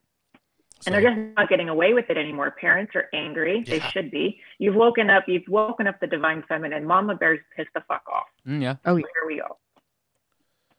Yeah, I'll give you a perfect example about parents being angry. My wife and myself are, are not very pleased right Yeah. now. So, For sure. well, they sent our daughter home with an email over the weekend that someone that she was in close proximity with may or may not have had COVID because they can't tell you if they did or not. You know, they give you such the vaguest things. Yeah. Took her for a test this weekend, came back negative, sent her to school today, and said, well, they sent out three emails today. Two that said that there were no contact, and Hmm. one that said there might have been contact again, and that the entire class or classrooms, I, I, I didn't read it, I, I just, it was paraphrased to me by my wife, um, are now quarantining for until the 13th of September. Wow. Oh, at, at which yeah. case she, she would have to retest to be able to go back to school on that date. Yeah, even though she's already provided, at, like within 72 hours of the initial email coming out, a negative test, she has to retest Right. again before, and it's just absolutely ridiculous. Now she's going to lose. Well, they're factoring in the incubation period and stuff. I guess I'll Well- play devil's advocate on that. Yeah, if there even is one. But Yeah. the fact of the matter is, is that she's now losing essentially a week of school, That's trash. and yeah, These teachers really just don't want to work. They just don't, and that's that's the thing. No, they don't. The sad part is, is that we go to a charter school and they have a union, but it's it's small and localized. But at the same time, this is like it just formed like a year and a half ago, so they're kind of like watching what Weingarten does at the national level, and then being like, yeah, we could do it too. So Yeah. it's just one of those things where you know she's been an absolute disaster for all these school districts, but parents are catching them. I mean, there was that one we talked about on the show a couple months ago.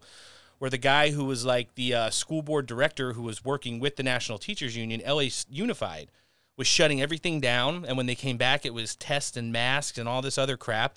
And then they followed him outside and he was dropping his kids off at a private school where they had no social distancing, no mask. He had no mask on and they fucking harassed him until they pulled back some of these things that, you know, he was trying to implement there. And he was a real winner. He had on like the uh, insane- Rules for thee, not for me. Yeah, exactly. I mean, he was Money grab too. Right. Like you, do you think Yeah. they're not making money on all these tests and all this bullshit, please? And then they don't have to work 100%. hard. Yeah, exactly. And I mean, these are the people. The, the head of the school board was walking, um, jean shorts, insane clown posse, oversized t-shirts, Oh, bleached dreads on a white dude, Wait, these the all the, way down. This was the head of the school board. are you shitting me? No, and like Birkenstock sandals. You're not. You're not. Are you joking about the insane clown posse shirt? No, I'm not. It might have been Slipknot. Even better. Yeah, even worse. But but Oh. the, the fact of the matter is is that this is the stuff that's going on, and these are the people that have been put into places like that, either because no one challenges them, like the people in Oregon are learning now with their governor, who's doing whatever the fuck she wants. How about that teacher with the freaking hammer and sickle freaking tattoo on his chest and all that nonsense? Well, he got fired, and so did the one Good. who made the kids salute the gay pride flag because she Yeah. decided to take the Yeah. American one down. and, They then, and then lost it on purpose. Right. Well, the fact of the matter is, I, I, I posted, I tweeted about that. I said two down thousands to go because that's the work ahead of us right now is to identify who these people are and and to get them out of there Yeah. because they should be nowhere around children in general, more or less teaching your kids. Did the female one get fired? She did. She got put on. Oh. She got put on paid administrative leave, and they've moved to put her in the administrative process to get terminated. So, I mean, Good. yeah, it, it's it's See what they did to the school? All the kids and the um, parents, they put flags all over the entire school on the outside. Yep. That's So awesome. yeah, it's it's it's pretty interesting to say. Uh, moving on to Arizona, also on War Room with Steve Bannon, not Q, over the weekend. Kari Lake, uh, you should probably remember her from the Trump uh, Turning Point event that happened in Arizona uh, last month. She spoke after the person who uh, she's running against, who was booed off the stage, um, and she gave a powerful speech. She's kind of an America First Trump agenda candidate who's running for governor in Arizona right now, and uh, she was on there to talk about a little bit of an update we got going on in Maricopa County, which we all freaking can't wait for anymore. I think I hope Wendy Mm-hmm. Mhm. Rogers doesn't block me because I just keep retweeting and quoting her tweets, asking where the diamonds are, and you know, I, I just wanted to. I think this. Hopefully, this will be the week. Let's hear what Kari, Kari Lake had to say. This and the vaccine mandates, issue number one. And people want this audit to be in their county as well, even counties where, uh, you know, the Republicans won. They want this is not necessarily a Republican and a Democrat issue. This is a get our elections under control and make sure they're they're honest issue. And people in every county of Arizona want to make sure their elections are being run honestly and that they know that their vote counts. So everyone in Arizona I talk to wants to expand this. But if it's determined, and I fear that it may be determined that we were not told the truth Hmm. about who won the election, I believe we're going to find out that Joe Biden didn't win the election. That's what, what I, I'm feeling is going to happen. I think we need to decertify the election results in Arizona right away. And, you know, in other states, I won't be the governor of other states. The people of those states have to decide what they want to do. But I don't think there was just fraud in Arizona. I think we could see that it spread through uh, many other states, possibly all of them. But you're comfortable if you see if this report shows the evidence and points in certain directions, you're comfortable supporting a decertification of the electors. That would be a pretty extraordinary move. You're prepared to support that? Absolutely. Absolutely. If we find out that this, uh, if these investigators with the forensic audit here in Arizona, if their report shows that Joe Biden did not win this election, we must decertify this election. Love it. Are you kidding me? We're not. This isn't a piece of candy that was stolen from the counter of a drugstore. It's the diamonds. This is an election, and if we find out fraud was involved and there were misdeeds involved, we can't just let that happen. We can't. It's too important. So I mean, there's that. Uh, she, she's running for governor. It'd probably be a little bit more of a smooth ride going on right now. if She was there already, but she she is extremely popular, and and you know some of the polls going into uh, election season right now have her with a very favorable exva- advantage over Nice. over yeah over the current one. Doug Ducey, and then I can't remember. It's Katie Hobbs is the one that she'd be running against, who's an absolute mess. And like I said, she was she was booed amazingly off the stage. I don't even know why she went to that event. Um, she was speaking before President Trump, and she had gone and helped nix several fix the voter laws in Arizona bills, um, siding with several Democrats. So, in a place like Maricopa, it just makes no sense why she would even put herself out there. Kayla, Yeah. what's your feeling on the 2020 presidential election? We like to get everybody on the record. Would you call it crime of the century, rigged and stolen? Crime of the century, at least. Hmm. Joe Biden got 80 million votes, yes or no? 80 million votes. No. He's not the most popular president in the history of the universe? 81 votes, maybe. I got the votes. He didn't. I really wonder what it like what his like legit total was like of who people voted for him. I think we, it would blow everybody's mind, even ours. Less than Obama. Yeah, I think it. I think it's way be way beyond lower than what anyone Yeah. wants to admit. But at the same time, I also think that probably half of the people that did vote for him now are fully regretting it and wish that they could have a do over. Yeah, you know, sure. like I've heard so many people that I know personally have voted for Biden, and mm-hmm. their acquaintances or even friends of mine who have completely flipped now, and it, it hasn't even been six months. It's a beautiful thing. Yeah, it's great. And I think, you know, it always like when you look at everything in hindsight, you're like, it had to happen this way for these people It- to see yeah. it for themselves, you know. It had to, yeah. So I was blinded by the hatred because of the mainstream media, you know, it's at least, you know, they're seeing the truth. Yeah, Wendy Rogers weighed in. It was kind of interesting yesterday on Twitter, late in the afternoon.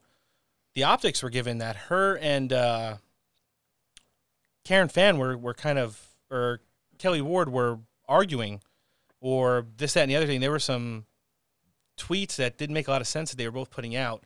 But after a, a mild spat on Twitter, they put a picture of themselves hugging each other, saying that you know they're in it to win it and they're in it together. Isn't that sweet? Yeah, but I mean, you know, it's just it's yeah, it's one of those things where, uh, and I tweeted it Wendy Rogers. I was like, listen, Twitter's not the place for this bullshit argument right now, and it's definitely not the place in time to do it. So if you guys are arguing with each other, text each other. Don't don't fucking be tweeting at each other because it just gives the bad Yeah. optics of of something that you guys have done so well up to this point.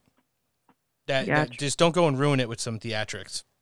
She did put out they know that though? Like they didn't. I mean, I always wonder if there's like some other motive behind why they did it publicly or like you know do things like that. I, I don't know. It's just a conspiracy theorist. yeah, uh, the statement her office did put out yesterday said the audit is coming, guys. I promise you. I get a lot of comments of asking, and people think I can speed it up, but I just can't. It's a process and it's coming. Also, other information is coming out I can't disclose. Just know that I'm going to that it is all going to happen and that this is real. Keep the faith uh, and make sure your state is doing an audit because when the audits come out, the next steps to get this done are the other states doing it. Start pushing now.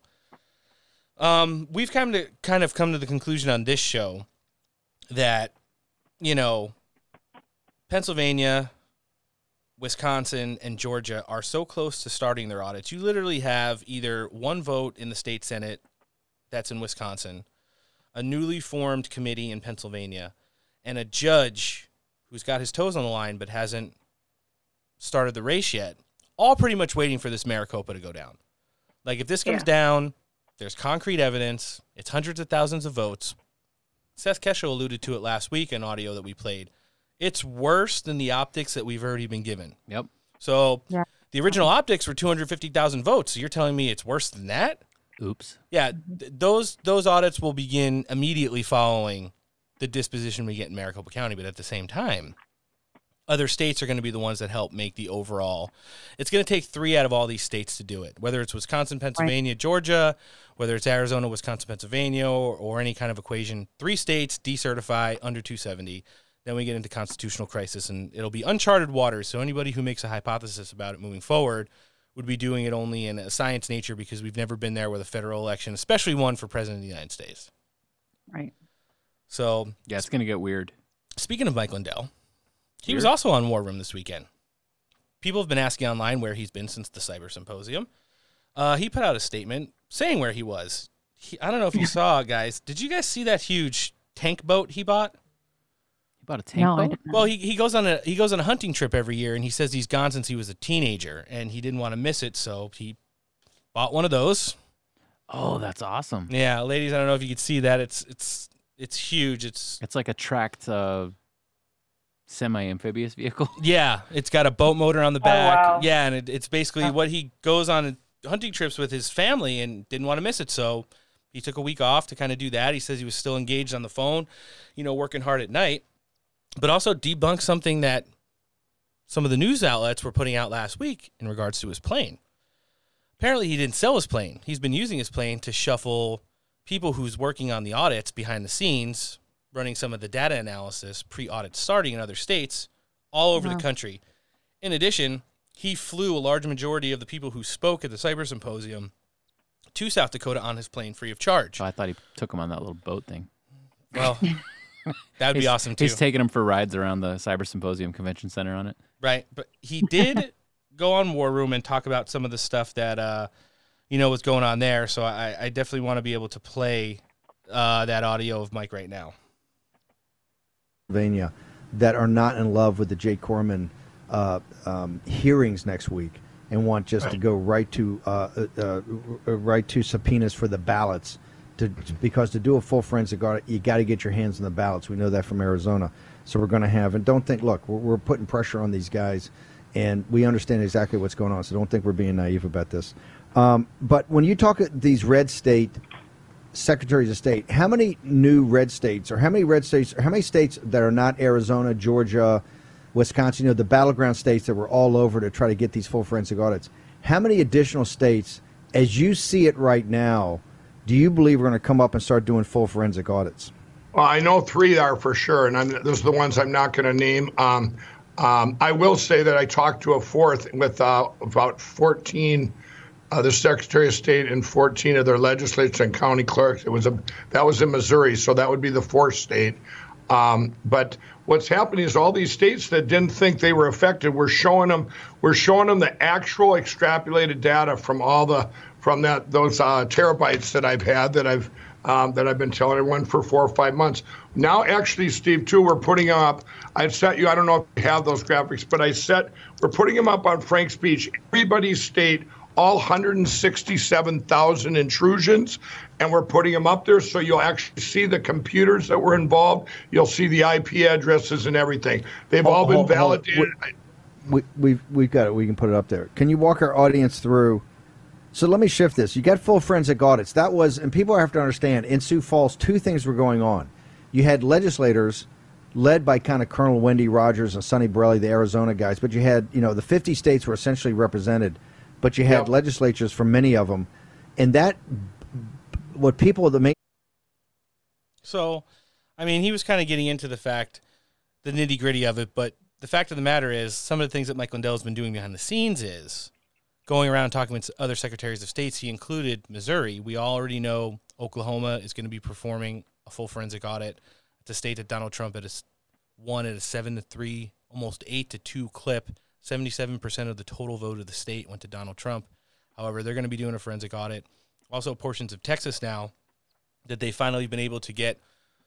I think a lot of people don't understand. They had that Democrat state Senate portion walk out, go to D.C., do all that grandstanding, and they said it was about voter integrity and things to do with abortion bills and stuff like that. I'm going to go out on a limb and say a majority of it wasn't.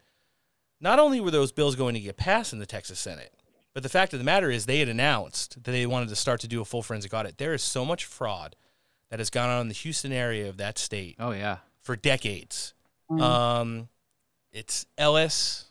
It's uh, I can't remember that other lady's name. Sheila Jackson. Those two people have been running a criminal racket there forever, and we are working on some behind the scenes stuff right now, exposing them. And when it's ready, we're going to do a full presentation on all of the fraud that's going on in regards to voting stuff down in Houston. Uh, that's one of the side projects I'm working on right now. Nice. Yeah, but those two definitely have targets on their back as far as being exposed, and they're not happy about it. So, you know, and every time I, I have some stuff that comes out in regards to their area, whether it be with judges they've appointed who recently became U.S. citizens, Hmm. kind of weird. Yeah. Yeah. Convenient. And, and uh, things with funny money, they, they always, I always seem to get some new trolls following us on social media who exclusively follow those accounts and start leaving nasty comments in our comment section. Weird. Yeah, so weird. So So interesting. yeah, Kayla, Mike Lindell, huge patriot, humble pillow farmer. He's given up a lot. Hasn't sold his plane yet. But at the end of the day, what are your feelings on this guy? He kind of came out of nowhere. I personally think he's probably going to have a, a cabinet position when Donald Trump comes back. Um, I don't know why he wouldn't. I mean, Linda McMahon had it, and she was a wrestling promoter for decades. So I don't, I don't know why someone who was a, a pillow farmer wouldn't in the next administration. But what do you think about Mike Lindell? I think he's a patriot. I think that time will continue to uh, reveal to us the truth. Hmm. And he's definitely part of the tip of the spear with that. So he's whatever his role is right now. You know, that for any of us, there's people that for certain reasons play a part in certain seasons of our life. It's not necessarily that they're going to be there forever and always. So I don't know that he's going to necessarily be there forever and always in our country's fu- future or with Trump necessarily. Right. But I think right now he's playing his part, his role. He's executing it very, very well. And um, that this is the role he was meant to play. Thank God. So Yeah, that's that, that's an extremely good point, and I agree with you overwhelmingly on it. I mean, I definitely think he's, like I said, come out of nowhere. It's crazy how he got Yeah. into it. I Yeah. mean, just like, hey, I'm gonna do the right thing. I'm gonna, I'm gonna make my pillow factory a mask farm. Yeah. And all of a sudden, he's meeting the president, and then just everything exploded from there. It's so weird. Him and Clay Mhm. Clark and a whole bunch of other the, those other players were all there at that event, kind of like an America First Strike Back at COVID event at the White House, and they all kind of pretty interesting to see how you know when they actually meet with the president, they all kind of branched back off into their own worlds for a minute, and then Clay Clark's doing the Revive America tour all over you know the country right now with all of those great patriots, everyone from Sidney Powell and Lin Wood to like Ian Smith and a whole bunch of pastors, obviously including Mike Lindell and General Flynn. Yep. Mike Lindell went on to, you know, I mean, we've been told off the cuff that Mike Lindell and General Flynn basically bankrolled former special operators to go certain places to retrieve servers and stuff like that. And you know, you, you kind of got to Mhm. take it at face value only, but these are things that were rumored on the internet before we were told to our faces. Um, so pretty interesting to see there. I know they did mention Pennsylvania. They are starting their committee hearings this week. Doug Mastriano replaced with Senator Corman, who's basically like the president of the Senate in Pennsylvania right now. Um, they are going to be tasked with investigating the instances of election malfeasance and ask residents who have come forward and originally signed affidavits back in 2020 to come and testify uh, on their claims this week as the hearings go in the direction of starting the audit. Um, Intergovernmental Operations Committee Chairman Cris Dush, Republican out of Wellsboro, Pennsylvania, said residents should only submit their stories if they are willing to sign another affidavit, potentially testify under oath, under perjur- penalty of perjury, and before the panel during this forthcoming hearings, which start this Thursday. So, you know, Pennsylvania continues to uh, roll full steam ahead. Um, Kayla, before we cut with you, uh, there is one thing that I wanted to ask you about, and I want to get your opinion on it. You can take as long as you want to answer. There's a lot of things going on right now in the community, both, you know, with just us in the podcast community, but globally. We, we've talked about so much stuff on this show. Our first segment was on Afghanistan. Our second segment was on, you know, two of Muammar Gaddafi's sons, who were both presumed dead, have both come back to life in the last 30 days and are now looking to retake uh, That is so weird. the throne in Libya and in turn start to make Africa great again. They want to kick China out, um, just like his dad was Right. al- always against that huge global narrative. But um, on a different level, there's a huge spiritual war going on here. We we mentioned people like Mike Lindell. Uh, we saw so many pastors when we went to the uh, Reawaken America tour with Clay Clark, and, and talked to so many people who were involved. And it didn't it didn't make any difference if it was like Ian Smith, if it was Bobby Kennedy Jr., somebody like Mike Lindell, all the way down to General Flynn. Four different people in four different parts of this world that do so much different things. You wouldn't think they interact with each other. They all talk about the spiritual aspect of this war and how it's something that you can't see, but it's ever present right now. What are your feel? I know you're an extremely um, faith centered person, and you know it, it's, it's a huge component of your life. What do you think? Uh, you know, how do you deal with the aspects of the spiritual warfare that goes on right now that we're facing? Pray without ceasing. You know, I, I, I was kind of hoping you gave some answer like that. I mean, it just seems like the simplest one. Yeah. Um, Yeah, oh, it's something that's really. Um, I mean, I I grew up in and out of church, right? Like I grew up being raised with scripture Right. and putting on the full armor of God, taught in preschool. You know what I mean? Sunday school. Um, but it's funny because I was having a conversation with my dad about this last week, where it was Nice. like until 2020 hit, I had my little conspiracy theories that I believed over the years, right? Um, logically, right? The rational side of my brain. But the spiritual body didn't really get activated fully, started to get activated in 2018. I felt it, but I didn't really understand what was coming. And then in 2020, it all started to click. And the aspect of the spiritual warfare that we are living in and our role in fighting it is so much more than w- I was ever taught in church. And it's this is what I was talking to my dad about is that it's such a disservice to the church that it has become so castrated in our Western civilization and society. Um, just like masculinity has been castrated thanks to the feminist Marxist movement. You know, it's just this, it's this whole, it's this whole leaning tower of Pisa. Um, so it is. It absolutely is. And when I say pray, I don't. I don't mean the quintessential. Someone's going through something and you just slap a, I'll pray for you Right. on it. Yeah. That's not what I'm talking about. I'm it's you have to know how to pray. It's not just something you do willy-nilly. It's it's a it's like when you go into battle, if you don't know how to wield that sword and you don't know when to take it out of its sheath, Right. you know, No, you're 100% correct. And that's some excellent analogies you, you made in there. Um, more recently for us, and it's pretty funny, we keep circling back to the Reawaken America tour. When we Mhm. sat down with Dr. Stella Immanuel that weekend, episode 49, if you want to go back and listen to it, after our interview, and I, I remember that one. Yeah. yeah, she, she gave a prayer over us. I, I have never felt more uncomfortable in my entire life, and I have been in some pretty compromising situations.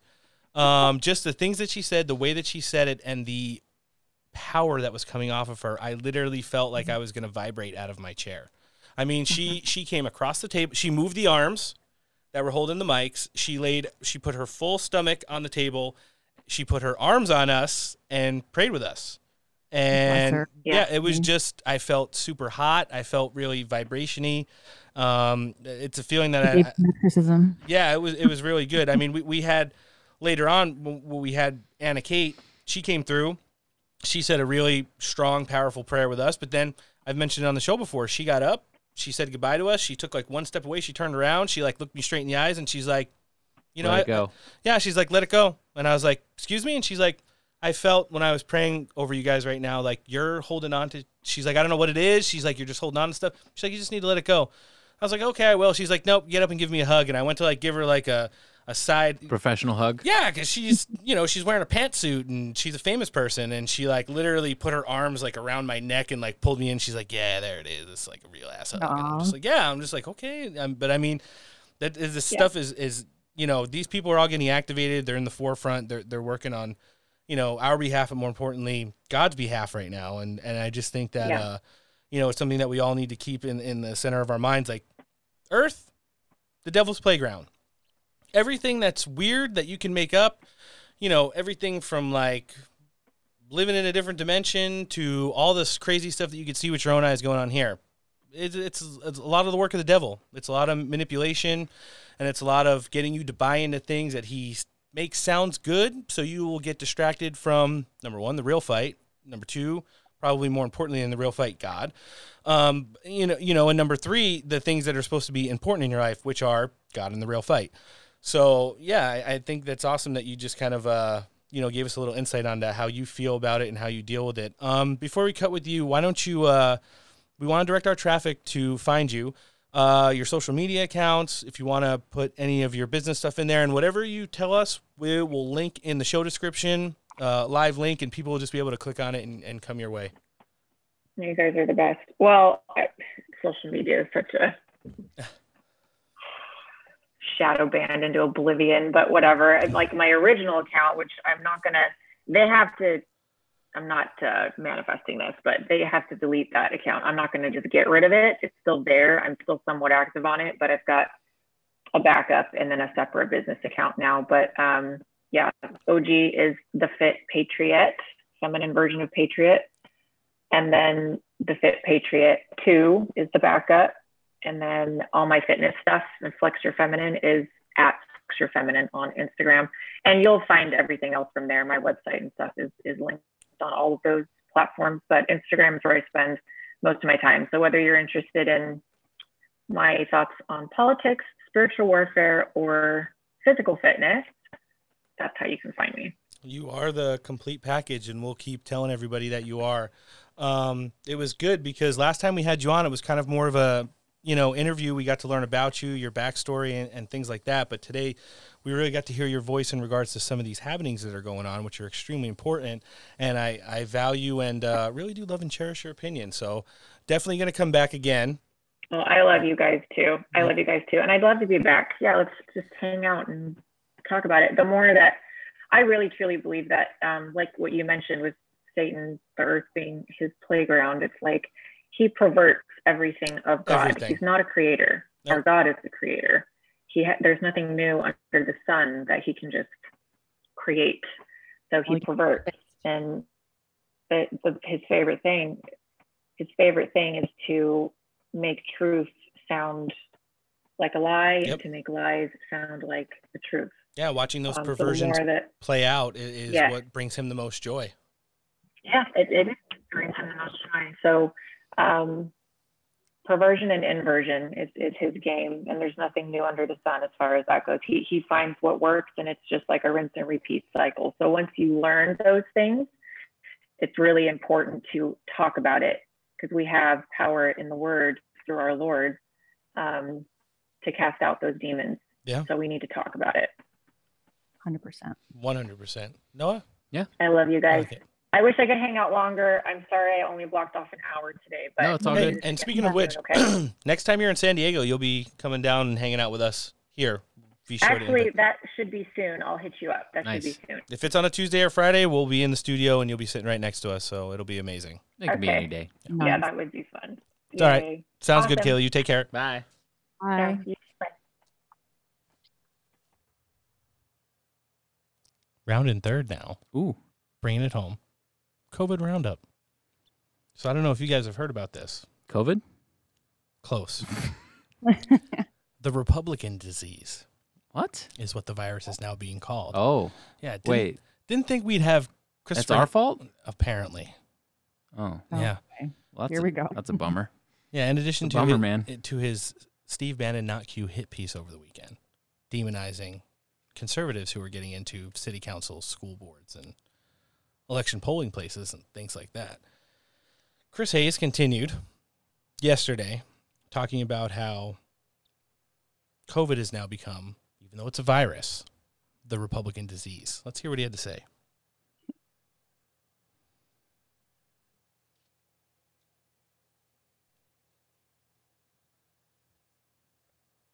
Delta wave of COVID that it's falling most heavily on Republican areas and Republican voters.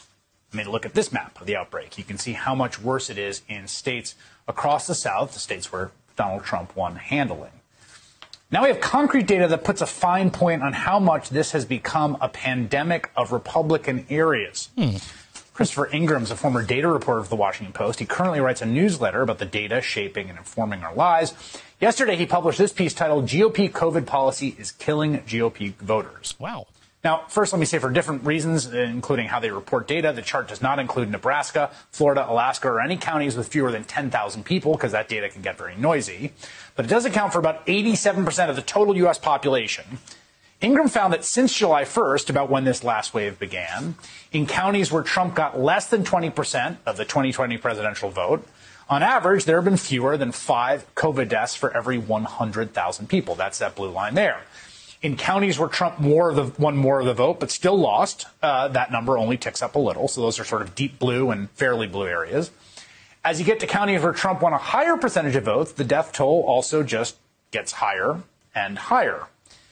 Finally, uh, in counties where nearly everyone voted for Trump, there were nearly 15 COVID deaths for every 100,000 people. That is more than three times as many people dying from COVID as in those most pro Biden counties. That chart brought me up short. It gives some real empirical weight to the evidence we've seen for months and months and months that the, the Delta wave is, is wreaking havoc disproportionately in red America. And again, this is largely, not entirely, but largely preventable. It is happening because the agenda of the Trump MAGA Republican Party has been, by and large, to ignore the risks of COVID, refuse to protect herself, others from it, and when people die, it was freedom or something, you know? Now, there's been really notable exceptions. We praised them on this show, the governor of Vermont, the governor of Ohio, and Republican officials up and down the chain, but that general thrust of attitude has been the defining one in the heart of the Republican base. It's one of the last four things I think he had the awkward pause there because he couldn't believe what he was reading off the teleprompter. I am going to go back to that tweet after the show today. Are we calling bullshit on this? I am going to add him on this hit piece right there because I do think that in those overwhelming majority blue states that he said the COVID deaths were so much, you know, 3% compared to 15% in Republican strongholds is what they were calling them. Are they accounting for all of the nursing home deaths in New York, California, Michigan, Pennsylvania, New York, New Jersey, and Connecticut? Probably not. Yeah. because you got to talk about the overall COVID deaths in the country. I think the nursing home deaths are close to like a fourth of it total. Yeah. So yeah, probably not. I mean, technically, he might be onto something. I don't want to necessarily 100% debunk it because those people who died in the nursing homes would technically Right. have to be dead first before they voted for Joe Biden in 2020. well, and I mean, there are a lot of grossly obese Mhm. people with comorbidities on both sides. Yeah. So, by that rationale, these people that are maybe taking more risk, maybe shouldn't, some of them. Mhm. Yeah. Yeah. But it sounds like this is a full hit piece, like misconstrued data and I agree. yeah.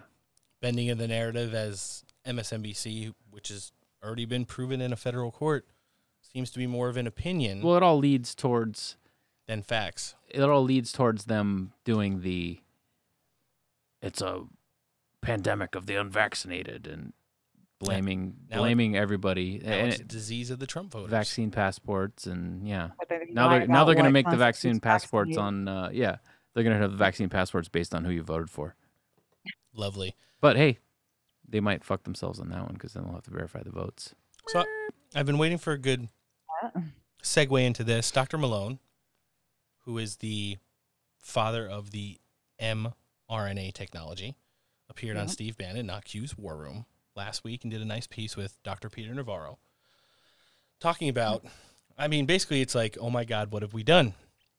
You know, by weaponizing this thing that he did not necessarily intend to be in vaccines to combat COVID. So let's hear a little bit of piece on that. I think it might be one of the first times Noah's maybe hearing him in extent. I know Antoinette, you listen to a lot of his stuff, so do I too. Um, no i've but- seen the war room interviews yeah, he, he's actually, you know, he, he- he's a brilliant man, very stoic, um, but but definitely raising some concerns in regards to uh, the technology that he invented. how are people how are people uh, smearing him now that he's going against the narrative though Or is, have you seen any of that I, I would say it's about a, a breath away from the person who invented the PCR test. We all know how well that went for him. He, yeah he got he got Ridiculous, yeah, really. he got erased at the beginning of COVID after he went out and said, you know, he talked a lot of shit directly about Anthony Fauci, Yeah. the FDA, the CDC, the NIH, and uh, gave specific examples of times. He talked about, you know, the swine flu and, and the first SARS pandemic and stuff like that. And, you know, it didn't work out too well for him. So let's see what uh, is going on with Dr. Malone on Steve Bannon, not Q's War Room over the weekend. locked into some fundamental policy positions that just don't make a whole lot of sense. And one of the core problems is that you really can't vaccinate your way out of an ongoing pandemic. You shouldn't really be doing that. Fact. You need to focus your strategy on on protecting the people that are most vulnerable, providing alternative options for those that do get sick, and uh, and preparing for a, a protracted period where we're going to have virus circulation. Now that it's fully in the population, we can't avoid that. All right, here's the thing I want to focus on because you just said something that that's the critical point here. You said that you can't vaccinate your way out of this pandemic. Break that down for me. Why is that? So it comes down to fundamentals of evolution and, and selection of viruses. What, now that it's fully in the population, if you start vaccinating as we are and advocating that we have universal vaccination, what that's going to do is drive vaccine resistant mutants. That's inevitable. That's just fundamental virology 1A. And as you do let, that, let me ask you this question though, because the, the the spin is just the opposite out there. It's it's saying that it's the unvaccinated people who are generating the mut- mutants. Can can you work through the biology of it, why that's that's exactly wrong? those are one of the fundamental lies, and I think it has to do with the scare tactics going on right now because they're really all in thinking that they have to have universal vaccines. But it makes no sense to anybody that's had even basic genetics. What the the virus will replicate in the unvaccinated as it would in any human population, but it won't evolve to escape the vaccines. It will evolve to escape the vaccines only in those that have been vaccinated, particularly when we have a leaky vaccine, which is what we have. All of these are leaky vaccines. They don't fully protect people from being infected and having the virus replicate, and they don't protect other people from being infected by those that have received the vaccine and been protected. What that means is that viruses that are able to survive in people that have been vaccinated are going to be more resistant to vaccines. And what we end up with is an arms race between us and the virus if we do this. Does that make sense? It it does, and so so again, the, the important point here is that if you universally vaccinate into the teeth of the pandemic, what you're saying is that the virus will continually be able to outfox us, essentially, Absolutely. through mutations. Absolutely. no question in your mind. This is this is basic viral biology and evolution. You know, Real America's Voice is trying. A little bit of a noise gate issue there. It's, uh, it's something that has to do with, I guess, their soundboard. Yeah, I think Um, they're. Uh, I think they have fans going in the background or something. You know, it's pretty interesting. I did see a pan out of the actual War Room studio the other day. I, I forget why they showed it, but uh, I mean, it makes this place kind of look like the Ritz. Really? Yeah, and they actually have a wall unit, um, old school, like East Coast, with crown Really? molding around it. Yeah, AC Ooh. unit in there. That's probably what that noise is. So, and we all know it's Steve Bannon's known, well, not Q, for wearing three to four shirts and a jacket at a time, even when it's a thousand degrees out. And he wears that on the show to Three just, to four? Yeah, he, he he wears like a t-shirt, and then he for some reason he's always been a double collared shirt, like Oxford shirt person. Oh, I don't like that. No, neither do I. And then he Not always, pop he collars always though, wears right? some, some pop ki- collars. Mm, does he pop collar? No, he pops collar on his jacket. Because Yeah. when, Okay. when he does That's it, all when he does That's his all right. promotional pictures of uh, the war room, he's he's kind of always like the profile with the thing up, and you know. It's Do they just- know why he wears so many shirts? No, I'm I don't. curious. I mean, I guess that's why do rich people go to restaurants and order three hundred dollar plates and then have two sips of wine and leave it on the table? I mean, it's That's it's, true. it's just what people like that do. You know, they they, they just I know. I know extra some really wealthy people that they buy they buy like random old clothes on eBay, and I'm like, I Um, just like Michael Jackson was always looking for the goodwill. I mean, there was a 30 year gap in those two videos that have been circulating around online. of when he, he, first, loved going to what the Salvation Army. yeah, when, when that stuff first got famous, when he first got famous, I'm sorry, you know, being actually like thriller, thriller Michael Jackson, not the Jackson 5 and stuff. He, they had a video of him, old VHS recording from like the late 80s, early 90s, getting in the car. And he's like, Where's the goodwill? And then there was one right before he died where it was kind of like the same thing. He had just got done running through pre production for the Vegas show that he was doing. And he, he leaves the set and says, Oh, You know, yeah, I think I remember that clip. Let's go hit that up the old great, Salvation. Army and get me some big collared shirts. I'm a huge fan of Goodwill and thrift stores and stuff. I spent four hundred dollars on vintage electronics the other day, speakers and a, a stereo receiver. Nice. Everything fucking worked. You know what? I'm going to put this out there on the show. It's kind of kind of some of our uh,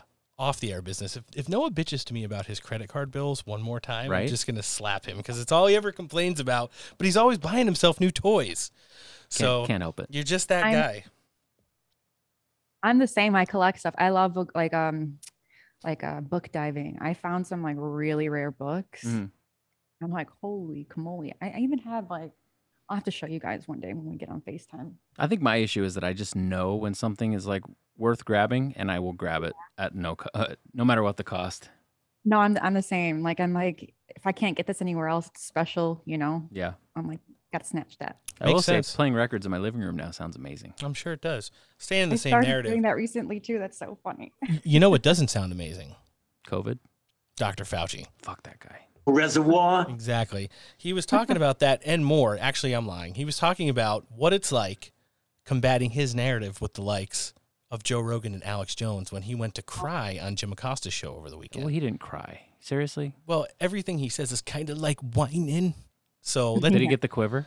We'll, we'll we'll see when you know Jim talks to him about competing with so many of the uh, big names in the community and horse medicine. So, like when they put Joe Rogan on the uh, the news and they gave him a blurry to gray have, I- I guess, to compete. I love it. With the likes of Tucker Carlson and, and Joe Rogan, uh, Dr. Fauci, and are their voices uh, more powerful uh, and I guess more widespread than uh, people like yourself, uh, other public health experts who are out there? And and is that isn't that part of the problem? Well, Well, uh, Jim, disinformation and misinformation is really a very serious issue when it comes to a public health issue like COVID 19, in which it is essential to get correct information out, both for people who are infected and who do need proper medication and proper care to foster things that are unproven right from the beginning has always been a problem. Wait, unproven? The best way to counter disinformation and misinformation is to try as best as we all can to get the proper and correct information out. But one of the enemies of public health is disinformation, and unfortunately, Mhm. we do see that in some quarters. Well, disinformation, or as I like to call it, all of us providing accurate information, is what he's saying is preventing everybody from really getting hand on this pandemic. He wasn't that he wasn't that quivery in that one. No. But it's just I you know, I've had conversations with people who are 100% indoctrinated, brainwashed, whatever you want to call it. Mhm. And it's amazing like the the arguments are always the same. Mhm. Like Yeah. if it's not somebody that you are close with, then you get called a racist or a fascist. And if Mhm. it is somebody you're you're close with, they literally will skip to every single talking point. As soon as you make a I've heard valid point about one, they'll skip to the next talking point. Yep. It's insane, really. And I was talking I was talking to somebody and I was and I was like it makes absolutely no sense that I have to get a negative COVID test to go see a loved one in a medical facility. But somebody that has a vaccination card doesn't have to get a COVID test. I guess- When both of us are equal in the potential for spreading COVID and getting COVID, them even possibly more likely to get it. And I was like, by that rationale, this is not based on science. No. And immediately I get the response, well, vaccine hesitant hesitancy is also not based on science. And I'm like, what, you can't just fucking agree with me? Like it's Right, it's it's it's hitting you at you're so threatened by the possibility that everything you believe is wrong Uh-huh. that you can't just even give even a millimeter and this is somebody like in my family. Right. It's just sad. It is. It's crazy too. It's like it's And it's clearly disconcerting, a like- division yeah. tactic, you know, to divide everybody and then to keep them, you know. Well, it's like people people don't talk to people in their families anymore. Like it, it's like that No, is it's the level of just complete segregation that's been happening now. Just like these people are the enemy, no matter if they're your mom, dad, your fucking brother, or whatever. Like, Well, here's the thing. no, I'm not saying they're the enemy, but No. they're being told that we're the enemy. Here's some of the things that those people that you guys are referring to are getting over the weekend. Okay? A bunch of bullshit. Yes. First of all, there was a story ran by MSNBC. Man, they were really going for it this weekend. I know we played our last clip from CNN, but at the same time, an overwhelming majority of our fear porn this week was produced by MSNBC. okay? MSDNC. Whatever you want to call it. So there was a story that circulated starting Friday, originally reported and tweeted by Randy Maddow, that said, I believe it was hospitals in Oklahoma were over capacity in bed space due to the fact that people were taking oral, gel, ivermectin, and overdosing. It was fact checked over the weekend False. and proven that one doctor, who was fired and stripped of his medical license, Months ago. was their source. And after Wow. calling several hospitals throughout the state, found out that there was Zero. none of that to be true. And the actual amount of over of patients admitted for any kind of uh, bad things happening when they're taking ivermectin was less than two percent of the overall patients at all the hospitals in Oklahoma that were surveyed. So that, that's first of all. Um, secondly, the CDC they updated their definition for vaccination on September 1st. Kind of came and went without a whimper. It went from replacing the word immunity with protection when Oh, God. you're fully vaccinated, including booster shots. and they've been bouncing around and changing. They've been just kicking the goalposts on everything like that constantly. Josh Hawley weighed in today on Twitter, added Dr. Fauci, and basically put out a statement that says, You have repeatedly and deliberately misled Congress and lied to the American people. Yeah. Resign and prepare Yeah. to face a congressional inquiry. That was a statement that Josh Hawley put out this morning on his Twitter and added Dr. Fauci. At the same time, again, those people who think we have it bad in the United States, yes, wearing a mask sometimes is awful, and annoying and shouldn't happen. Yes, they are completely Useless. demonizing alternative treatments due to the fact that it's what that 50% or less accuracy rate is what's being able to let them use the Emergency Authorization Act for the vaccines, mandate them in the workplaces, mandate them at the federal level. But our friends in Australia, which we've talked about for weeks now, the Australian Prime Minister Dan Andrews gave a um, an evening address to the nation last night and said, "Soon you won't be able to buy or trade in the economy unless you get the vaccine." He then segued and talked about how unvaccinated people compared them to monsters. Oh, Yeah. And said, this isn't about the vaccine. It's about your freedom and control. That's basically what the narrative of, you know, he, he was basically saying. great. Now we're domestic terrorists and monsters. Right. Well, only if you Well, the Bible told us about this, so I mean, It sure did. As if that wasn't enough. I don't know if you guys have heard. After the Ligma vi- variant, I believe before the Sugma variant, The Lambda. There's the Mu variant. oh yeah, the Moo? moo. He's keeping an eye on it. He's making a list and checking it twice.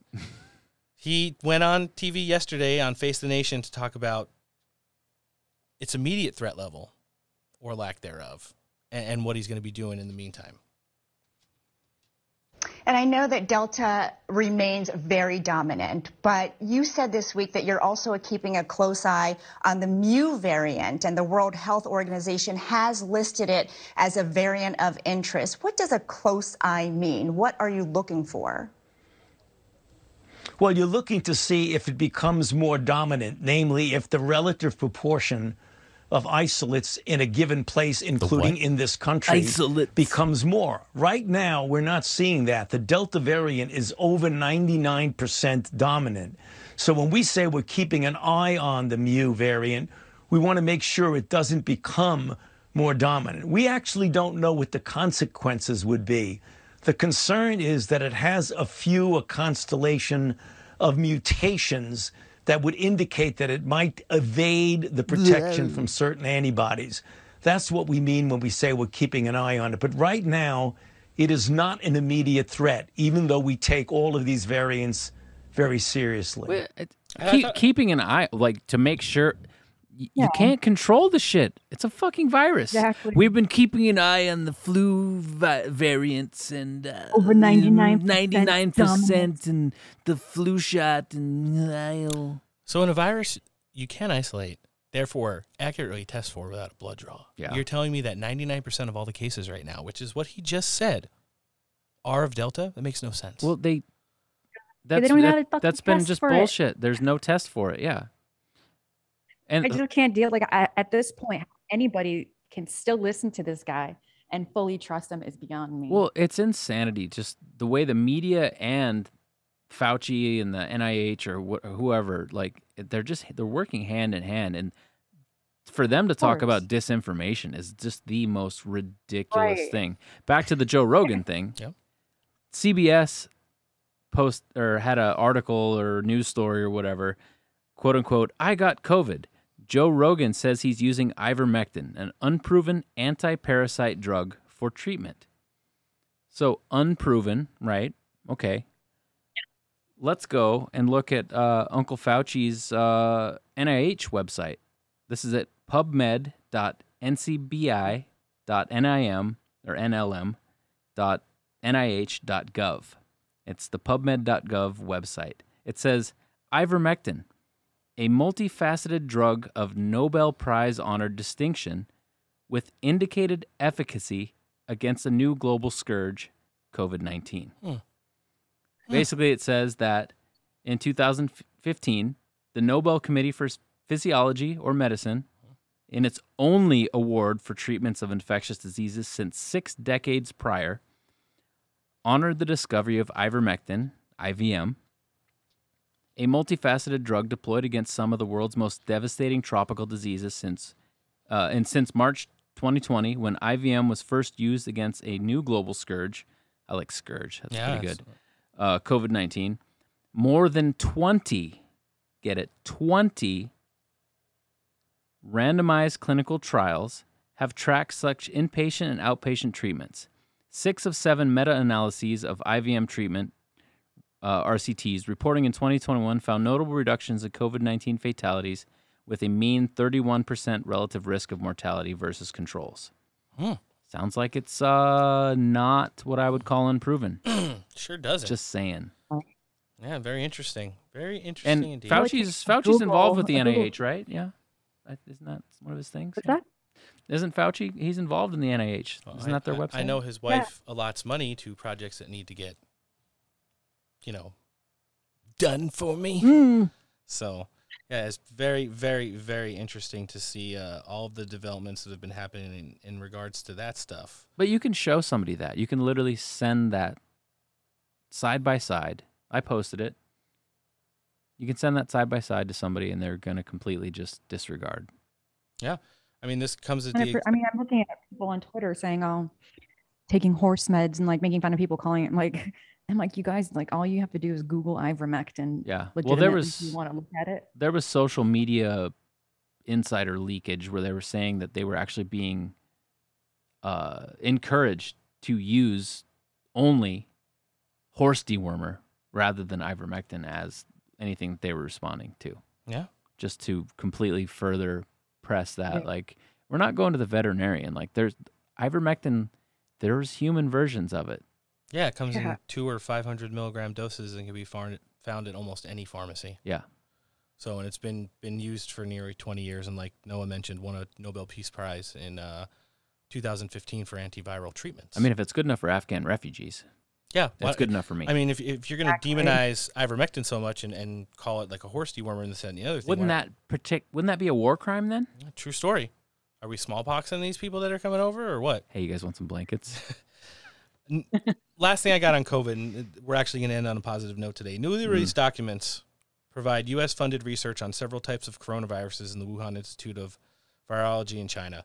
The Intercept has obtained more than 900 pages of documents detailing the work of EcoHealth Alliance, a U.S. based health organization that used federal money to fund bat coronavirus research at the Chinese lab.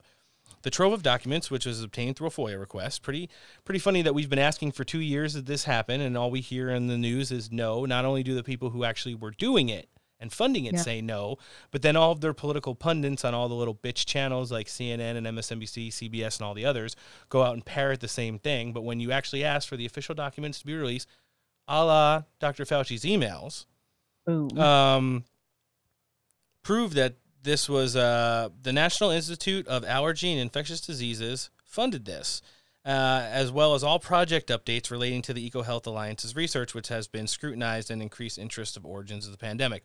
The documents were released with the ongoing, like I already mentioned, Freedom of Information Act litigation by the Intercept um, against the National Institute of Health, that's the NIH, where Dr. Fauci works. The Intercept is also making the full documents available to, online to the public, which there's a link below. If anybody wants it, hit me in the DMs. I'm reading from it right now. And, uh, you know, one of the grants titled, Imagine This Understanding the Risks of Bat Coronavirus Emergencies Hmm. outlines the ambitious efforts led by EcoHealth Alliance President Peter Daszak, who was recused from talking about any of this because he got caught lying and then had to step down from the NIH. Awkward. Um, to screen thousands of bat samples for novel coronaviruses. The research also involved screening people who work with live animals. Um, the document contains several critical details about the research in Wuhan, including the fact that key experimental work, listen now, with humanized mice, and that's where they cut off the fetal tissue and put it on the, the mice heads, uh, was conducted at a biosafety lab level three, giggle, because we all know Humanized mice should just be a red flag. at the Wuhan Uni- University Center for Animal Experiments. At least they're honest. Um, in Wuhan, China, and not at the Wuhan Institute of Virology, as was previously assumed. The documents raise additional question about the theory that the pandemic may have begun in a lab accident, an idea that Peter Daszak has uh, aggressively dismissed. So, and it goes on. It, it gives you like you know, there's stuff that they were able to get all the way back to 2014. Um, that shows there was funding going on here. There was research going on at these two institutes. Um, it was very sloppy, and when finally uncovered, was suspended by the Trump administration in April of 2020. Imagine that. Hmm. So, Yeah, that stuff that was released today, I kind of got ahead of myself with the Josh Hawley tweet because that tweet was in a direct response to that report that broke this morning. Mm. But I mean, that's kind of, you know, some of the layers starting to get peeled back to where we're at now and hopefully where we're going and kind of slowing this narrative down because it's getting excessively out of control.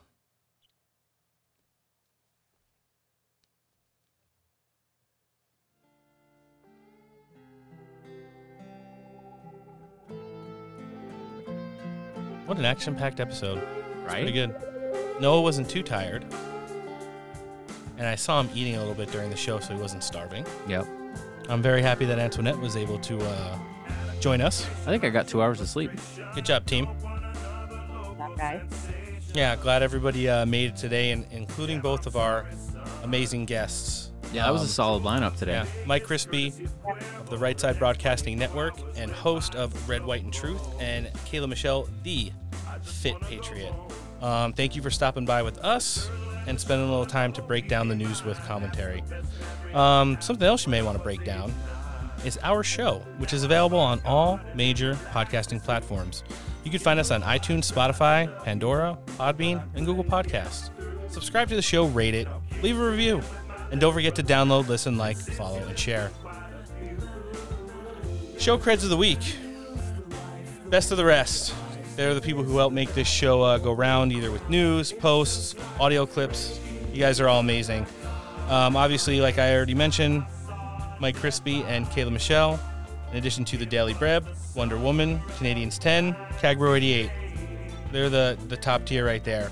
Also, Scalps, Garbaggio, Emerald Robinson of Newsmax, Christina Bobb of OAN, and Mr. Tom Pappert, editor in chief of the National File, all contributed things that went into this show that we use today. Uh, don't forget to visit our sponsors. They are American owned and operated small businesses, and we like to make those small businesses great again. Um, your contribution doesn't necessarily help us, but for surely helps them in their attempt to, uh, you know, combat the globalists from uh, giving you this quality product that they all make. Audeze, headphones, whether you're recording in studio, podcasting, gaming, they're amazing.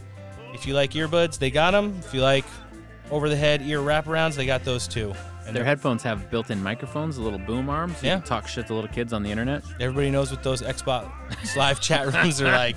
So you better buckle up before you get in there. They're on Audeze.com. They're also on Facebook and Instagram. Stay ready gear holsters. Um, amazing work with Kydex. Go check out their website. If it doesn't tickle your fancy, send them a picture of your cat. Send them a picture of Donald Trump. They'll put it on a holster for you. Still waiting on our steak for breakfast one. It's coming. You know what else is usually coming? Man rubs. Don't mistreat your meat. Summer's winding down. We just hit Labor Day weekend. Hopefully, a lot of people were rubbing a lot of man rubs all over everything that they put in their mouths yesterday, and it was delicious.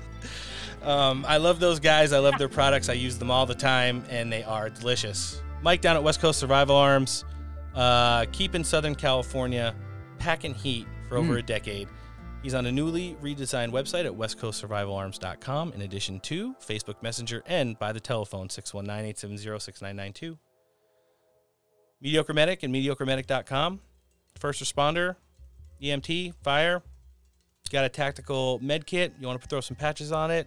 Long day at the office. Want to take off the boots and throw on some flippy floppies. We'll get you suited in both and more. They're on Instagram and at mediocremedic.com. And uh, if you're just looking for overall tack flair, you want it to put it everywhere, whether it's a flag hanging in your house, sticker for your coffee cup, t shirt, zero fucks ducks patches, and more. The roof of our studio. Got some patches on it. Mark Joe Friday, Dumpbox, and Dumpbox.us. He's also on Instagram and Facebook as well. Um, upcoming shows, we got a lot of them. Next, uh, uh, this Friday, actually, Jeremy Bravo is going to be making his first appearance on Steak for Breakfast. I'm really excited about that. In addition Nice. to him, we're going to have Tim Swain, senatorial candidate, challenging Tim Scott in the state of South Carolina. He's an America First Agenda um, candidate running for office right now, and we're going to have him on and pick his brain about all the happenings that are going on there. On the 14th of September, we'll have Gabby Fox.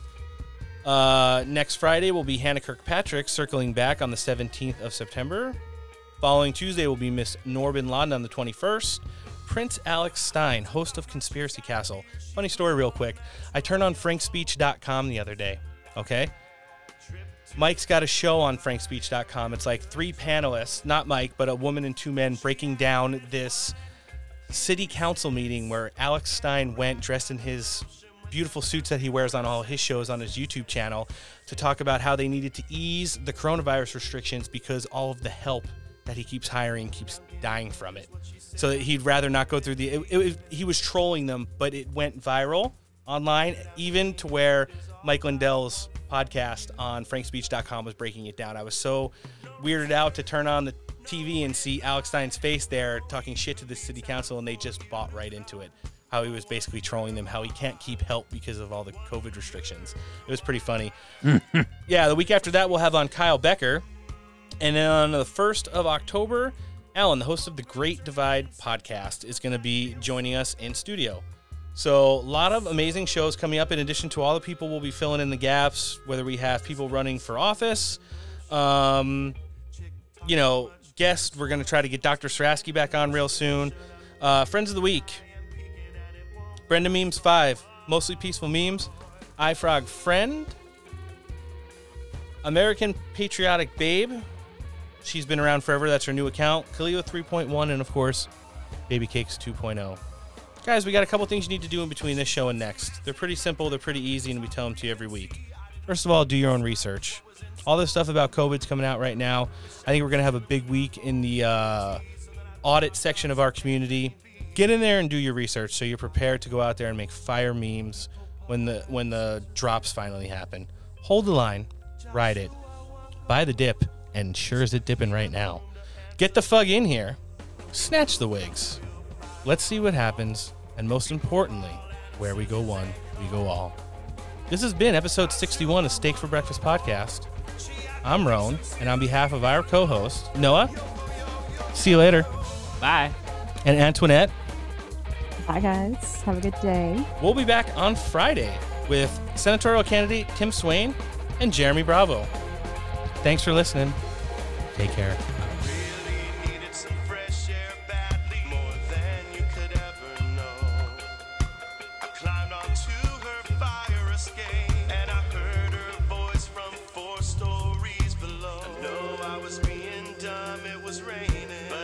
climbed onto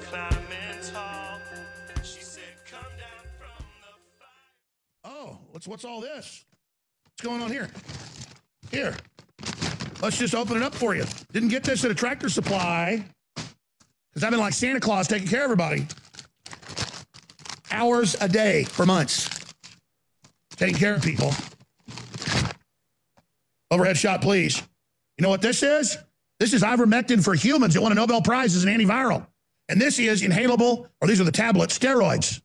So let me show you. I was going to do this anyways earlier. See this? See this, Fauci? You see this, Bill Gates? I'm going to kill those prions, you bastard murderers. You're going to hit me with a bioweapon, you monster.